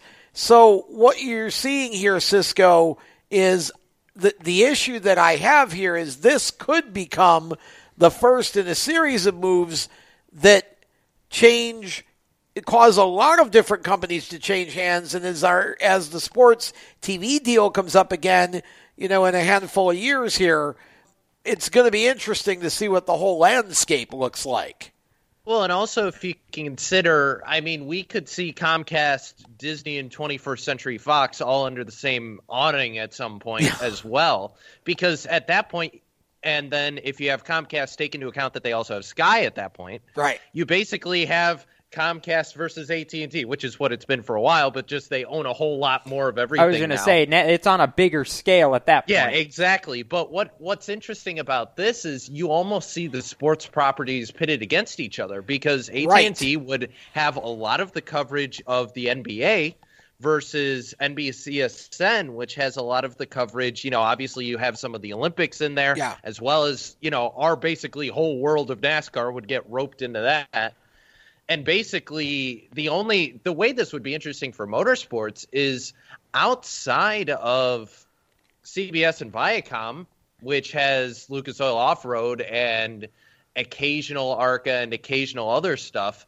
It's basically, you know, being triangulated to be all on one side now and all be a part of this Comcast 21st Century Fox Disney conglomerate, which, oh, by the way, what's the secondary series in NASCAR sponsor? Who's that again? That would be- Comcast. that would be Xfinity, Whose which is a company is Comcast, Comcast? brand. Yeah. Now, this is where I'm going with this, and and this is my big question: is whether bigger is going to be better or not. And here's why I say that because the whole takeover of Time Warner Cable by Spectrum slash Charter has been an absolute dumpster fire. The the service is terrible. The customer service is terrible. There are areas of the country, my, for example, up north uh, in in Oswego and some of the surrounding areas up there, uh, they lost Fox for about six months or so. Just literally got it back last weekend. Um, so they, you know, they couldn't even watch NASCAR because Spectrum was doing a money play with whoever the regional provider is up there and playing games with that. So I don't know that bigger is going to be better here. I think this could really muddy the waters and the quality of what we get as consumers, which all lumps into the sport, Cisco, and the coverage of it. It it, it could just be really messy. It could be, and also something to keep in mind if this 21st Century Fox Disney Comcast giant conglomerate happens, you also have to take into account Hulu, which at that point, 21st Century Fox, Disney, and Comcast add up to 90% of the stake in Hulu. Yeah. There's 10% in 10 Time Warner, so I can almost guarantee you any sort of co- uh, cooperation between Hulu and Time Warner would probably cease at that point. Any sort of and co-opetition. Hulu would go over to 21st Century Fox Disneyland, and at that point, you see Netflix go the other way? So it's, you know, it's we could very well be seeing that here in a little bit. Cisco, let me ask you this because this is something that uh, that I've been mulling over the last couple weeks. The end of this TV deal comes up in 2024, the current TV deal. I've asked myself for the last year or so, with the advent and all the streaming technology and all the other streaming properties that are coming up, is there going to be another TV deal? I'm, I guess I'm speaking in a way. I'm speaking mostly in NASCAR terms for now. But are we going to see another TV deal like the one we're in currently going forward? And I could apply that to just about any form of motorsport in this country. Yeah, I think it, Jacob, it's an inter- interesting question because we're moving into a media industry that looks nothing like it did five, ten years Yep. ago because of the advent of streaming, like you talked about. And Tom, I think one thing that we'll see is maybe NASCAR, you know, using those connections with Comcast to maybe set up its own over the top system, which I bring that up because we're going to move on to another rumor that you want to get on. Uh, speaking of over the top, Liberty Media maybe in the uh, in the uh, talks to be the so-called buyer of NASCAR, the big shadowy figure. Well, yeah, and we can, if we need to, we can carry this over into the next segment, but we'll start talking about it now. So, Mitch Walker, one of our cohorts on the Performance Motorsports Network, who does his live show Monday nights at 9:30 Eastern. We love Mitch, and but but Mitch put out his thought a week ago on his show that he's got some kind of an inkling for whatever reason. I don't know, a source or whatever. But he believes that Liberty Media, who, oh, by the way, owns Formula One, is going to buy NASCAR.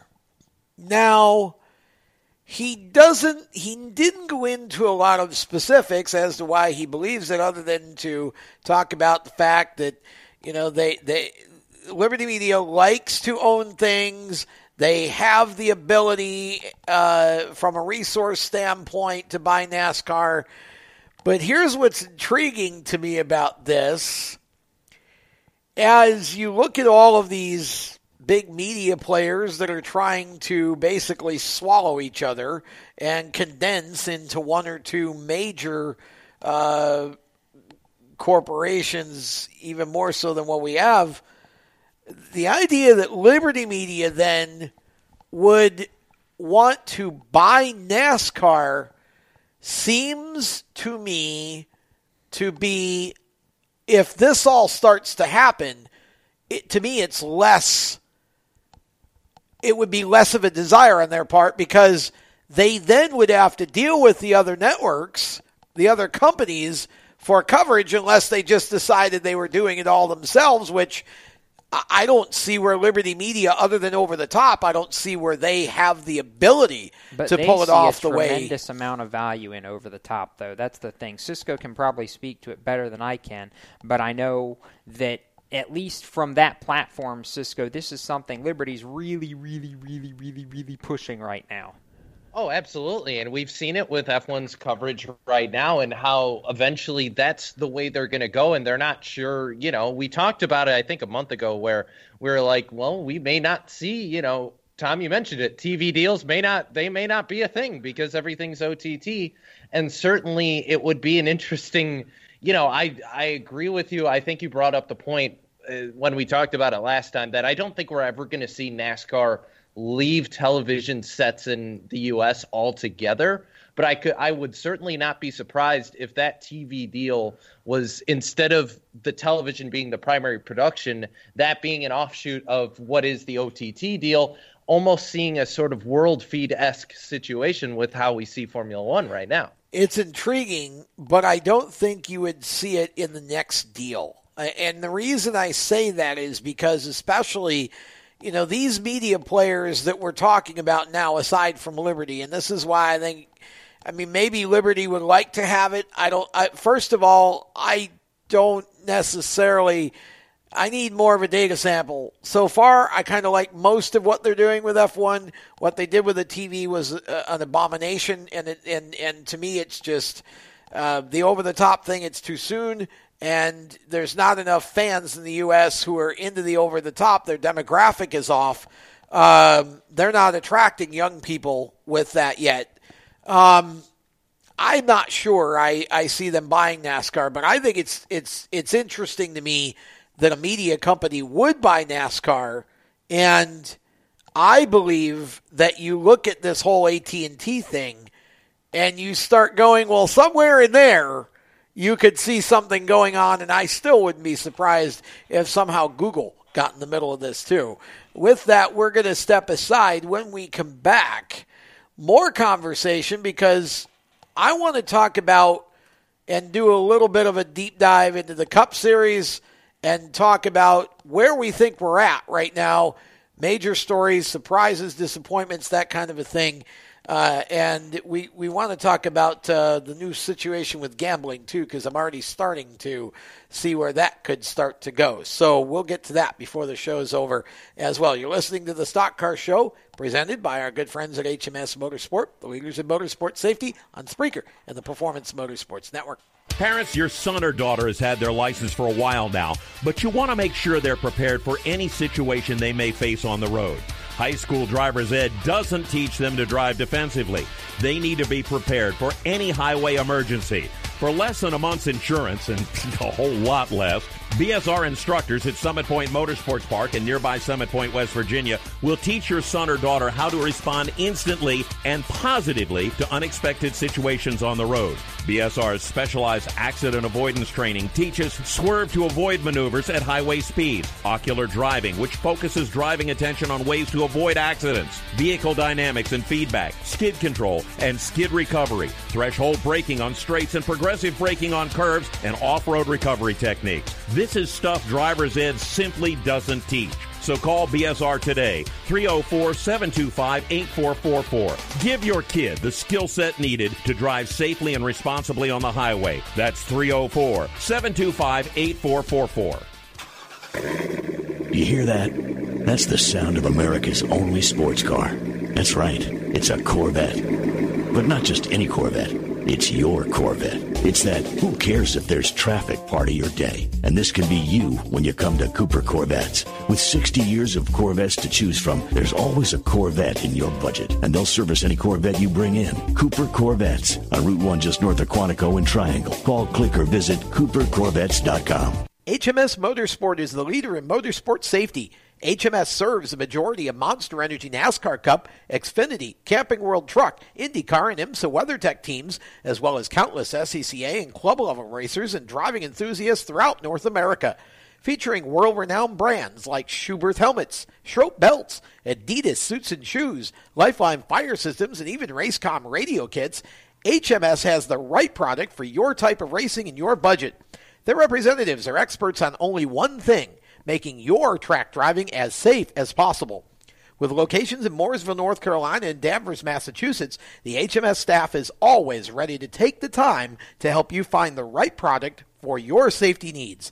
Don't settle for second when it comes to motorsport safety. Stop in to HMS Motorsport. Visit them on their website at hmsmotorsport.com or send them a message on Facebook and tell them the folks from PMN Radio sent you. Hi, this is John Ondrasik of Five for Fighting, here for RAD, the entertainment industry's voice for road safety.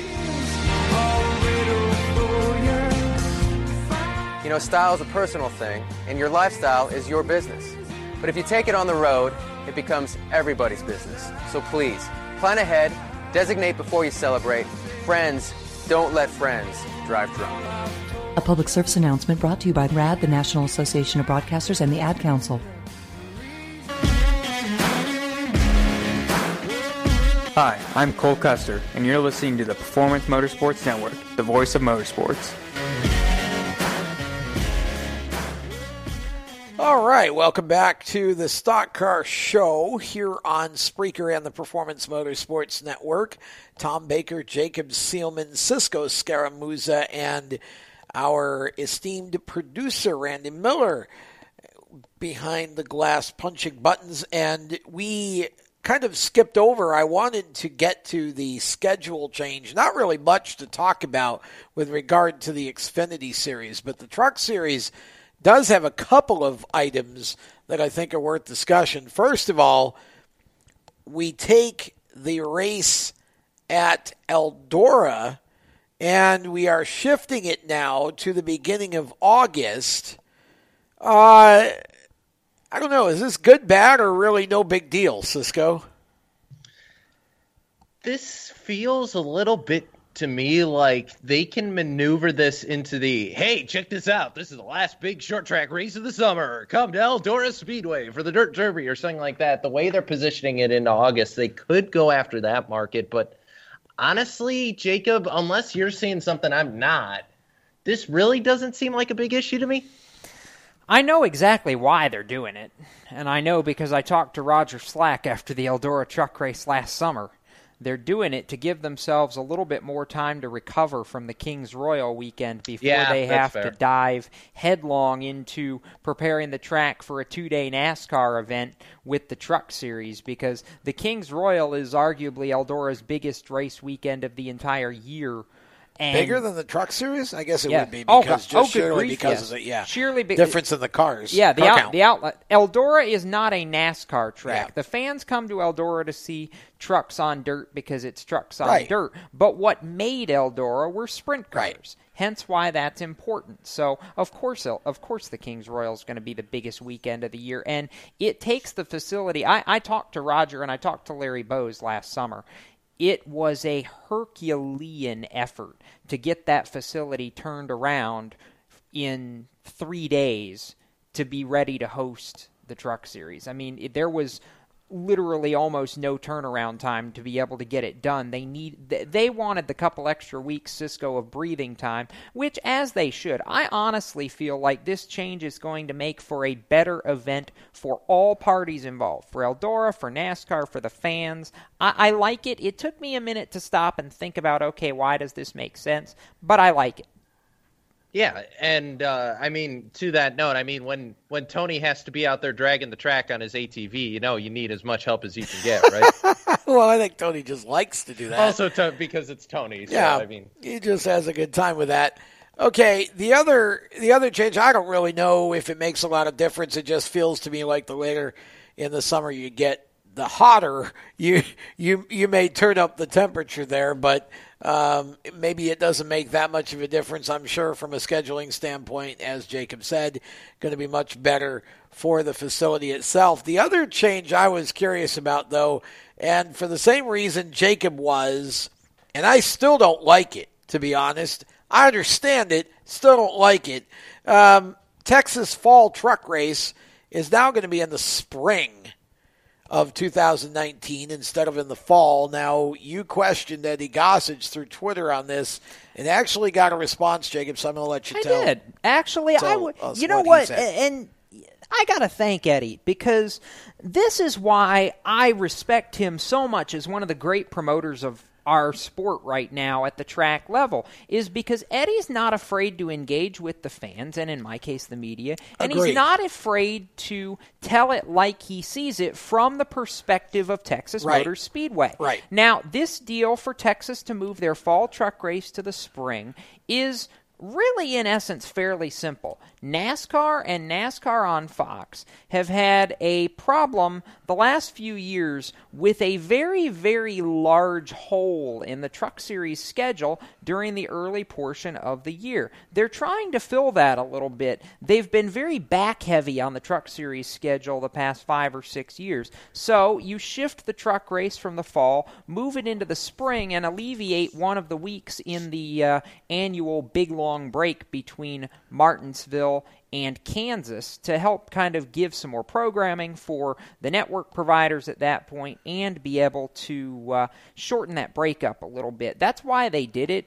I had heard talk that Texas was going to do something initially like what Las Vegas Yes. did with the double triple headers, so to speak. But at the end of the day, I'm glad that they didn't and they kept the June standalone, and here's why.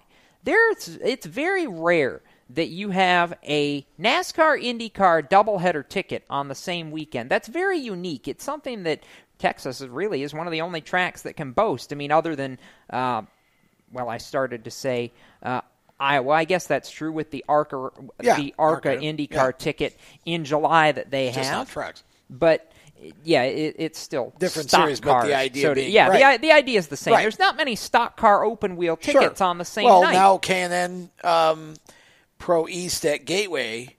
with IndyCar With too. IndyCar. That's right. Actually, it's East and West with Oh, that's right, the yeah, combo that's show right, combo. at Gateway. Yep. So I it- need to get a ticket for that. you, you may need to get a ticket for that, Cisco, because I think that's going to be a good race on That's both St. Louis. counts. That's not. Too, I, I was there last year for the IndyCar race. It's Absolutely. not too far of a drive. So, uh, all in all, there's not many of that kind of a ticket around. And I really, really, really like that Texas is not afraid, Cisco, to think outside of the box and keep that June ticket the way it is because it's unique. NASCAR fans scream all the time about how there's not enough uniqueness in the sport. There's one right there. Yeah, it's an interesting show, and I, I'm like I said, like what you said. I'm very glad that they're keeping it, and you know, I, it's it. Tom, I understand why you don't like it, but at the same time, I feel like you know we kind of we're, we're going to get outvoted either way. I think Well, by, by everybody else nobody involved. nobody asked me, but but it, it just again part of this is offering opinions, and mine is this: I don't think I'd mind it so much if I thought it was really solving a problem. The thing is, it's a band-aid on the bullet wound. The gap's still too long, and I don't. Part of that is NASCAR's gotten into this. This The only reason it's too long is because of where Easter falls this year, well, this coming year. Yes, but it's still it's been too long for a while. It's just like the big gap they have in the in the East Series, you know, I think we could add one more truck race to the schedule and put it in the springtime Cisco instead of moving a race out of the fall, which I'd be okay with. And I don't want them to get rid of the the deal with the IndyCar series. I didn't think, in fact, I didn't think that was what this was about at all, unless Jacob was thinking they were going to move that race to the spring. But um, I, I, what I don't like is I think there's still too big a gap. I'd like to see at least one more race added to the schedule, and I'll tell you what I'd like it to be. I want a dirt, Dirt track, track. race at Charlotte in May. Oh. That's what I want. Two? So you'd have two dirt tracks in one year? No, I'm no. Uh, yeah, two dirt tracks. Yeah, Charlotte, Yeah, and yeah, so- yeah. wow, You have would- an East Coast dirt race and basically a Midwest, a Midwest, A Midwest slash dirt race. West Coast. yeah, dirt I race. mean, Eldora is probably going to kick and scream about it a little bit if you're going to do that, because then they kind they of are. lose their. Exclusivity, but you know, Yeah. to me, I think it makes perfect sense, and because I do think that there's a reason there's a K&N Pro Series East race on the dirt at Vegas this year, Cisco. I think that's an experiment because I think that there's probably going to be an East Coast version of that coming up if this works, and so why not pair them with the trucks at Charlotte? Yeah, yeah, I agree. I think that would be a cool deal. I wanted to go back to something you mentioned earlier about tracks kind of moving into the summer. Yeah. Because I don't, I haven't had a chance to talk about it a whole lot, so I do want to bring it up, and it's something that happened this year. The Cup date to move Chicago back to July in the daytime. Who whose idea was that? Can I just like? Do they not understand that that is literally the hottest weekend in Illinois? Like the It's like- yeah, it's year? like the only And weekend putting gets- it on a night race is what they should have done. They put it on Sunday afternoon. That's the race I used to go to when I was like really young, and it was really hot. Well, here again, for me, I mean, again, with all due respect to the folks at Chicagoland, we have two dog on many of these cookie cutter tracks, and that one, to me, I don't care where it falls, it's not a good race. It's just one of we're we're overdoing those. You you can't put that anywhere, honestly, where it's going to be a featured event, and you've got enough races around it that uh, I don't know. I, I I agree with you though. It seems silly to move that to a hotter weekend, especially when we start having these debates about how hot it is. For example, at Sonoma, and you know the whole IndyCar side of things, where you can't find a date at Fontana because you want to avoid the heat or whatever.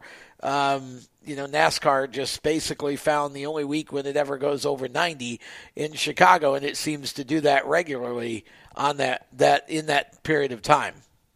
And and but but before we uh, just hop on the on the uh, sticking it to uh, Chicagoland, I will say I did see something on Twitter this week which I really liked.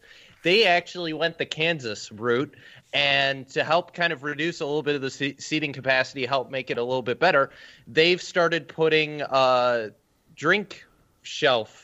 I, I I'm losing the word, but it's basically instead of every row being seating, you now have actual like tables in front of you. It's Oh. like a big long table. Interesting. Kansas started doing it, and people loved it, but essentially gives you a place that you could sit down and you know put your drink and stuff while you're actually watching the race, and it gives you a whole lot more leg room. So I actually really like that they're doing that. And from what I understand, uh, I was talking to one of my friends, Austin, who was at Kansas. He really loved that they put that in there, and they did it not all the sections, but some of the sections at Chicagoland. So Well, that's- I like. Here again, I mean, you know, everybody poo-poos tracks reducing seating, or everybody maligns it. I guess would be a better way to say it, as if it's a disaster and the sport's going to uh, close in the next year or two. Um, I like the idea. They these tracks had too many seats to begin with. Everybody got greedy. There, it was never going to sustain over a hundred thousand people at every race. There's too many races. If you're going to want to do that, you had to cut out about half the schedule because when you have 36 races a year, people don't all go to the same racetrack at the same time. So you know it becomes too easy to just say, well, I'll just go over here, you know, instead of going over there or whatever, and everybody you just thin the crowd out that way. Um, so I like the idea if they're going to reduce the seats, at least these tracks are trying to do something with that space for the fans to make it more enjoyable and a better experience. Um, so so good job. If that's what they're doing at Chicagoland, good job. And uh, I think that's that's cool stuff. With that, we step aside. When we come back, wow, it's already lightning round time. So I guess that's the perfect time for us to uh, get into the Cup Series just a little bit.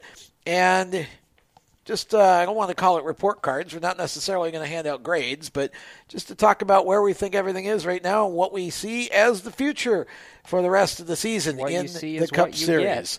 And we'll talk about that around the turn. You're listening to the Stock Car Show, presented by HMS Motorsport, the leaders in motorsport safety, right here on Spreaker and the Performance Motorsports Network.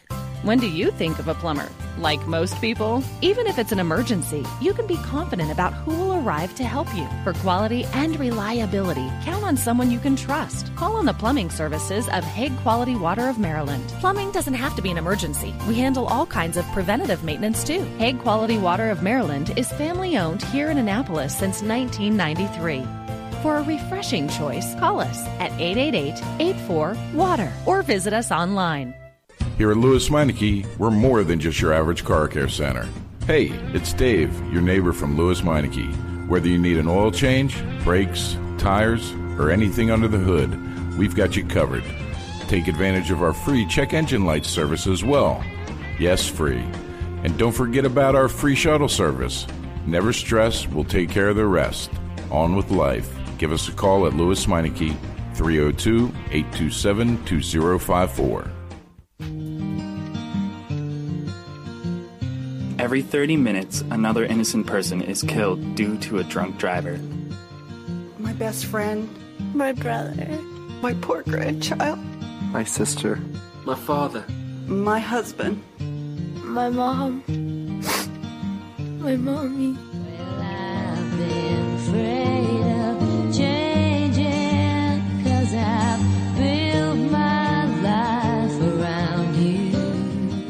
Stop these tragedies before they happen. Don't drink and drive. Do you love the sound of high revving motors and the smell of burning rubber? Do you want to get your car sideways right at the ragged edge of control? If you've always wanted to try drifting or learn to improve your drifting skills, Summit Point Motorsports Park, the Mid Atlantic's premier motorsports facility, has the expert instructors and the specialized track to teach you how to drift and the skills necessary to drift competitively. From skid pad to open sessions, Summit Point Motorsports Park has the safe and open environment that allows drifters of all skill levels, new to intermediate, to get sideways and smoking. With a focus on safety and the skill set necessary to drift competitively, Summit Point Motorsports Park's Drift Nirvana is just the thing for you. Call for your reservation today, 304 725 8444. Or for more information, go online, summitpoint-raceway.com, or you can email them at office at bsrinc.com. Drift Nirvana, getting you sideways the right way. If you own a gun, you have a full time responsibility. When you aren't using it, be sure it can't get into the hands of curious children, troubled teenagers, a thief, or anyone else who might misuse it. Your family, friends, and neighbors are all counting on you. Remember, always lock it up. For more information on firearm storage safety, visit ncpc.org. This message brought to you by the National Crime Prevention Council, the Bureau of Justice Assistance, and the Ad Council. I'm Dalton Sargent. You're listening to Race Talk on Performance Motorsports Network. Welcome back to the Stock Car Show here on the Performance Motorsports Network and Spreaker. And we uh, actually head to our lightning round here with uh, kind of an interesting theme to at least open things up with as we uh, go into our white flag segment that will close the show for tonight. I want to talk about the Cup Series here for a bit. We don't do a ton of that on this show. We focus more on the lower series and the regional series, but thought this would be a good time just to talk about because we're almost at the halfway point and we've got the break for Father's Day for the Cup guys. So thought we would just offer some thoughts on where we think we are and where we think we're going. I'm going to do this kind of in the form of roundtable topical questions. And I'll start with Jacob, then go to Cisco. So, major story of the season, if you could pick one story out of all of the big stories of the Cup season to date, what would you say is the defining story of the season so far, Jacob? Ford, from taking a drubbing to giving it. Domination, pretty much. But Cisco, that really a lot of that falls to one team, Stewart Haas, uh, providing most of that drubbing that Ford's giving everybody. The other Ford teams, I mean, yeah, Penske to a point. Um, you know, Roush hasn't done much of anything to talk about so far, but certainly um, some improvement at Front Row Motorsports. But it's been pretty much all uh, Stewart Haas racing this year for Ford. What's interesting is Jacob went positive. I was going to go negative. I was going to say Chevrolet not finding any new roads. They've been stuck doing the same thing for the last couple of months now, and that's a whole lot of nothing. If this were around the horn, I would give you about five points for that one. That was uh, well played. Yeah, no new roads for Chevy except the one that goes backwards. Um, you know, it's just been a disappointing start to the season. And here's the, the, the key statement about that. When William Byron says in an, in a TV interview, I think we're at the point of being able to run consistently from 10th to 15th, and we're oh, trying oh to get to 5th. That's eh, not good. That's not good. good. That's not good. And he wasn't just talking about the 24 team. He was talking about Hendrick as a company. Uh, you, you know that you got issues there. And so just a very surprising season. I think that I was going to ask the next question is being what was the biggest surprise? What's been the biggest surprise of the season? And if I were asking, or if someone else were asking me that, that would have been my answer the fact that Hendrick Motorsports has been so bad this year. Jacob, your biggest surprise? Two words Clint Bowyer. Really? Absolutely. The biggest surprise? Why? Because he's won two? Not I mean, one ju- of them was a rain rain out. I don't care. And not that I'm trying to diminish the win because here's but, the, here's the deal. Not just that Clint Bowyer's won two races, but the fact that Clint Bowyer finally looks again like the Clint Bowyer that nearly won a championship for Michael Waltrip Racing in 2012. It has taken him six very long, very arduous, very painful years to get back to that point. But this is the Clint Bowyer who was at the peak of his career with MWR before the rug got pulled out from underneath everybody a year later. He's been patient. He's kept his foot in it. He's worked. He's gutted it out. Yes, I believe Clint Bowyer, for me, is the biggest surprise of this year. I expected him to run well with SHR. I did not believe that he could come out and win multiple races like a Kevin Harvick could. I am happy to be wrong about that. And anybody that thinks that Kyle Larson is automatically going to be the final player in this uh, supposed championship four that right now it looks like is going to include the four, the 18, and the 78, don't count the 14 out to go all the way to Homestead. That's my story, and I'm sticking to it. Oh, I'm not counting anybody out at this point. It's still too early to me to to figure out number four, but we can discuss that later if we have time. Cisco, your biggest surprise? I think the biggest surprise for me this year was the Royal Rumble esque number thirty glass shattering of oh hi Matt Kenseth. It turns out you're you are actually still existing and him going to Roush because I don't think anybody saw that one coming. Well, okay, that would be yeah. If we're talking about surprise story, that certainly uh, would, would be a, a, fair choice for that. Um, equally surprising, I think, to a lot of people would be that Tom was actually right. It isn't Trevor Bayne. With that, we go to the biggest disappointment, Jacob. Who or what? The biggest disappointment so far mm. in the Hmm. Cup Series in 2018. Mm. Not Hendrick Motorsports. They're close, but for me, they're not the biggest disappointment. I'm just going to be point blank and go right back to where you were halfway going just a minute ago.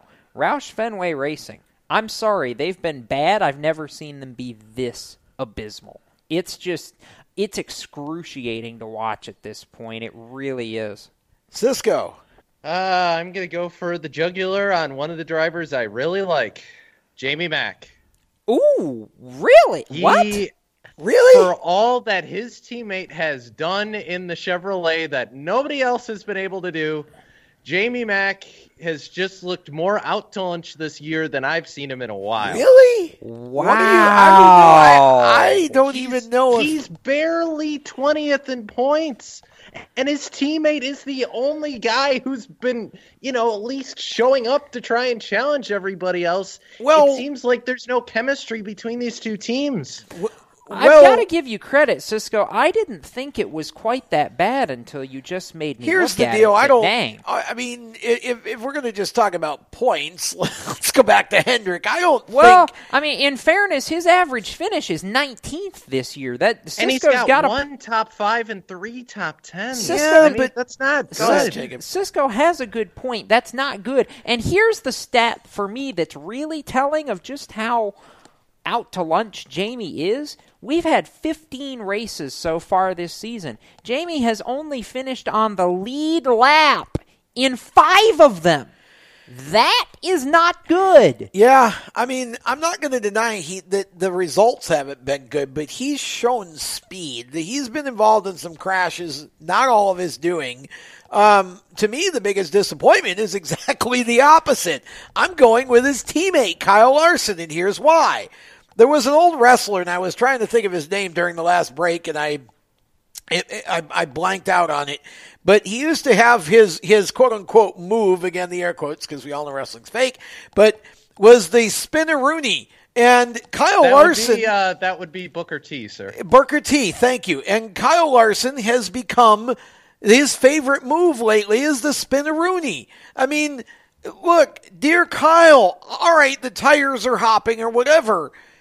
Keep control of the race car. He he has taken his team out of at least two or three races this year just by spinning all by himself. I mean, I think Kyle honestly has regressed a little bit in his in his mental game from where he was for much of last season when he we all thought he was going to be the fourth player. I don't have that faith in him right now, and it's not because I don't think the team can do it. Kyle is just making too many mistakes. that Ky- Jacob, it looks to me when Kyle goes out there and like like uh, Tom was saying that he just is overdriving the car. That almost looks to me like Kyle's missing the precision that he had with Yeah. his car last year. I agree. Yep. And right now, Cisco, with the way those Chevrolets are driving, I pretty much am a subscriber to the theory that if you can't drive the car precise, you're not going to get any success out of it.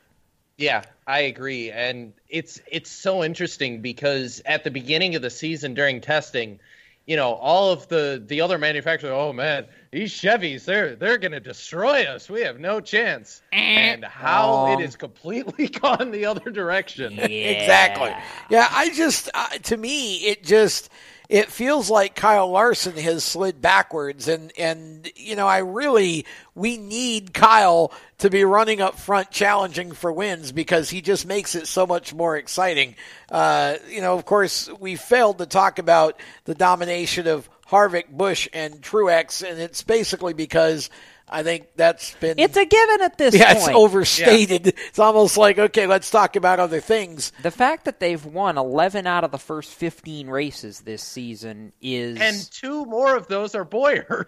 Yeah. Yeah. And, and speaking of which, can we do can we do one of Cisco's favorite things about when I went on the internet? I I laughed at I blank. laughed at blank. You got about two minutes, so you need to make it I quick. only need 30 seconds. It was, I, I listened to NBC's version of Radioactive. I forgot what they call it, but, um, Scan All? st- yeah, Scan All from last week. And this great quote, Clint Bowyer gets the lead. It starts raining.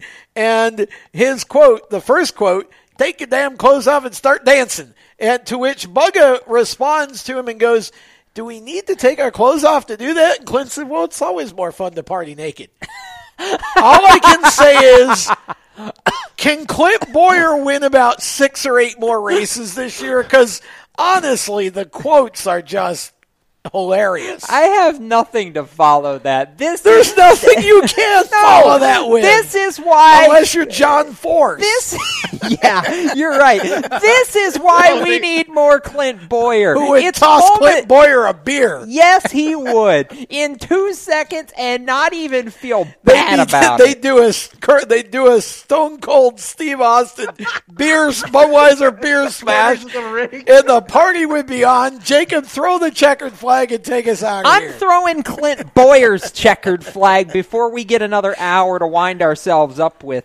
Thanks to Bob Steele, Sue Mason, and all the folks at the Performance Motorsports Network that helped make this show possible. And hey, Randy didn't blow anything up tonight. I got to give him credit for We're his taking his rookie stripe off. Yeah, we'll rip off the yellow stripe, and next week we'll come back and he'll do it even better. For Tom Baker, Cisco Scaramouche, and all the rest of our crew, I'm Jacob Seelman reminding you to keep it off the wall, folks. And if you're headed to a racetrack somewhere, well, you never know. You might just see one of us out there this weekend, folks. Good, night. You've been listening to the Stock Car Show on the Performance Motorsports Network. Stay tuned to Performance Motorsports Network for more race talk. For the latest motorsports news, visit racechaseronline.com. The Stock Car Show is a copyrighted production of the Performance Motorsports Network. www.performancemotorsportsnetwork.com. A member of the Scorpion Radio Group Incorporated and may not be rebroadcast, replicated, or saved in any media without the explicit written permission of PMN. Check out our Facebook page or our section on the PMN website. The opinions expressed on this program are those of the host, co-host, and guests, and do not necessarily reflect those of the management and ownership of either the Performance Motorsports Network or Scorpion Radio Group Incorporated, the advertisers, or the marketing partners. Be listening again next week when the Stock Car Show returns on Thursday night at 7 Eastern. Until then, stay tuned for more great motorsports programming on the Performance Motorsports Network.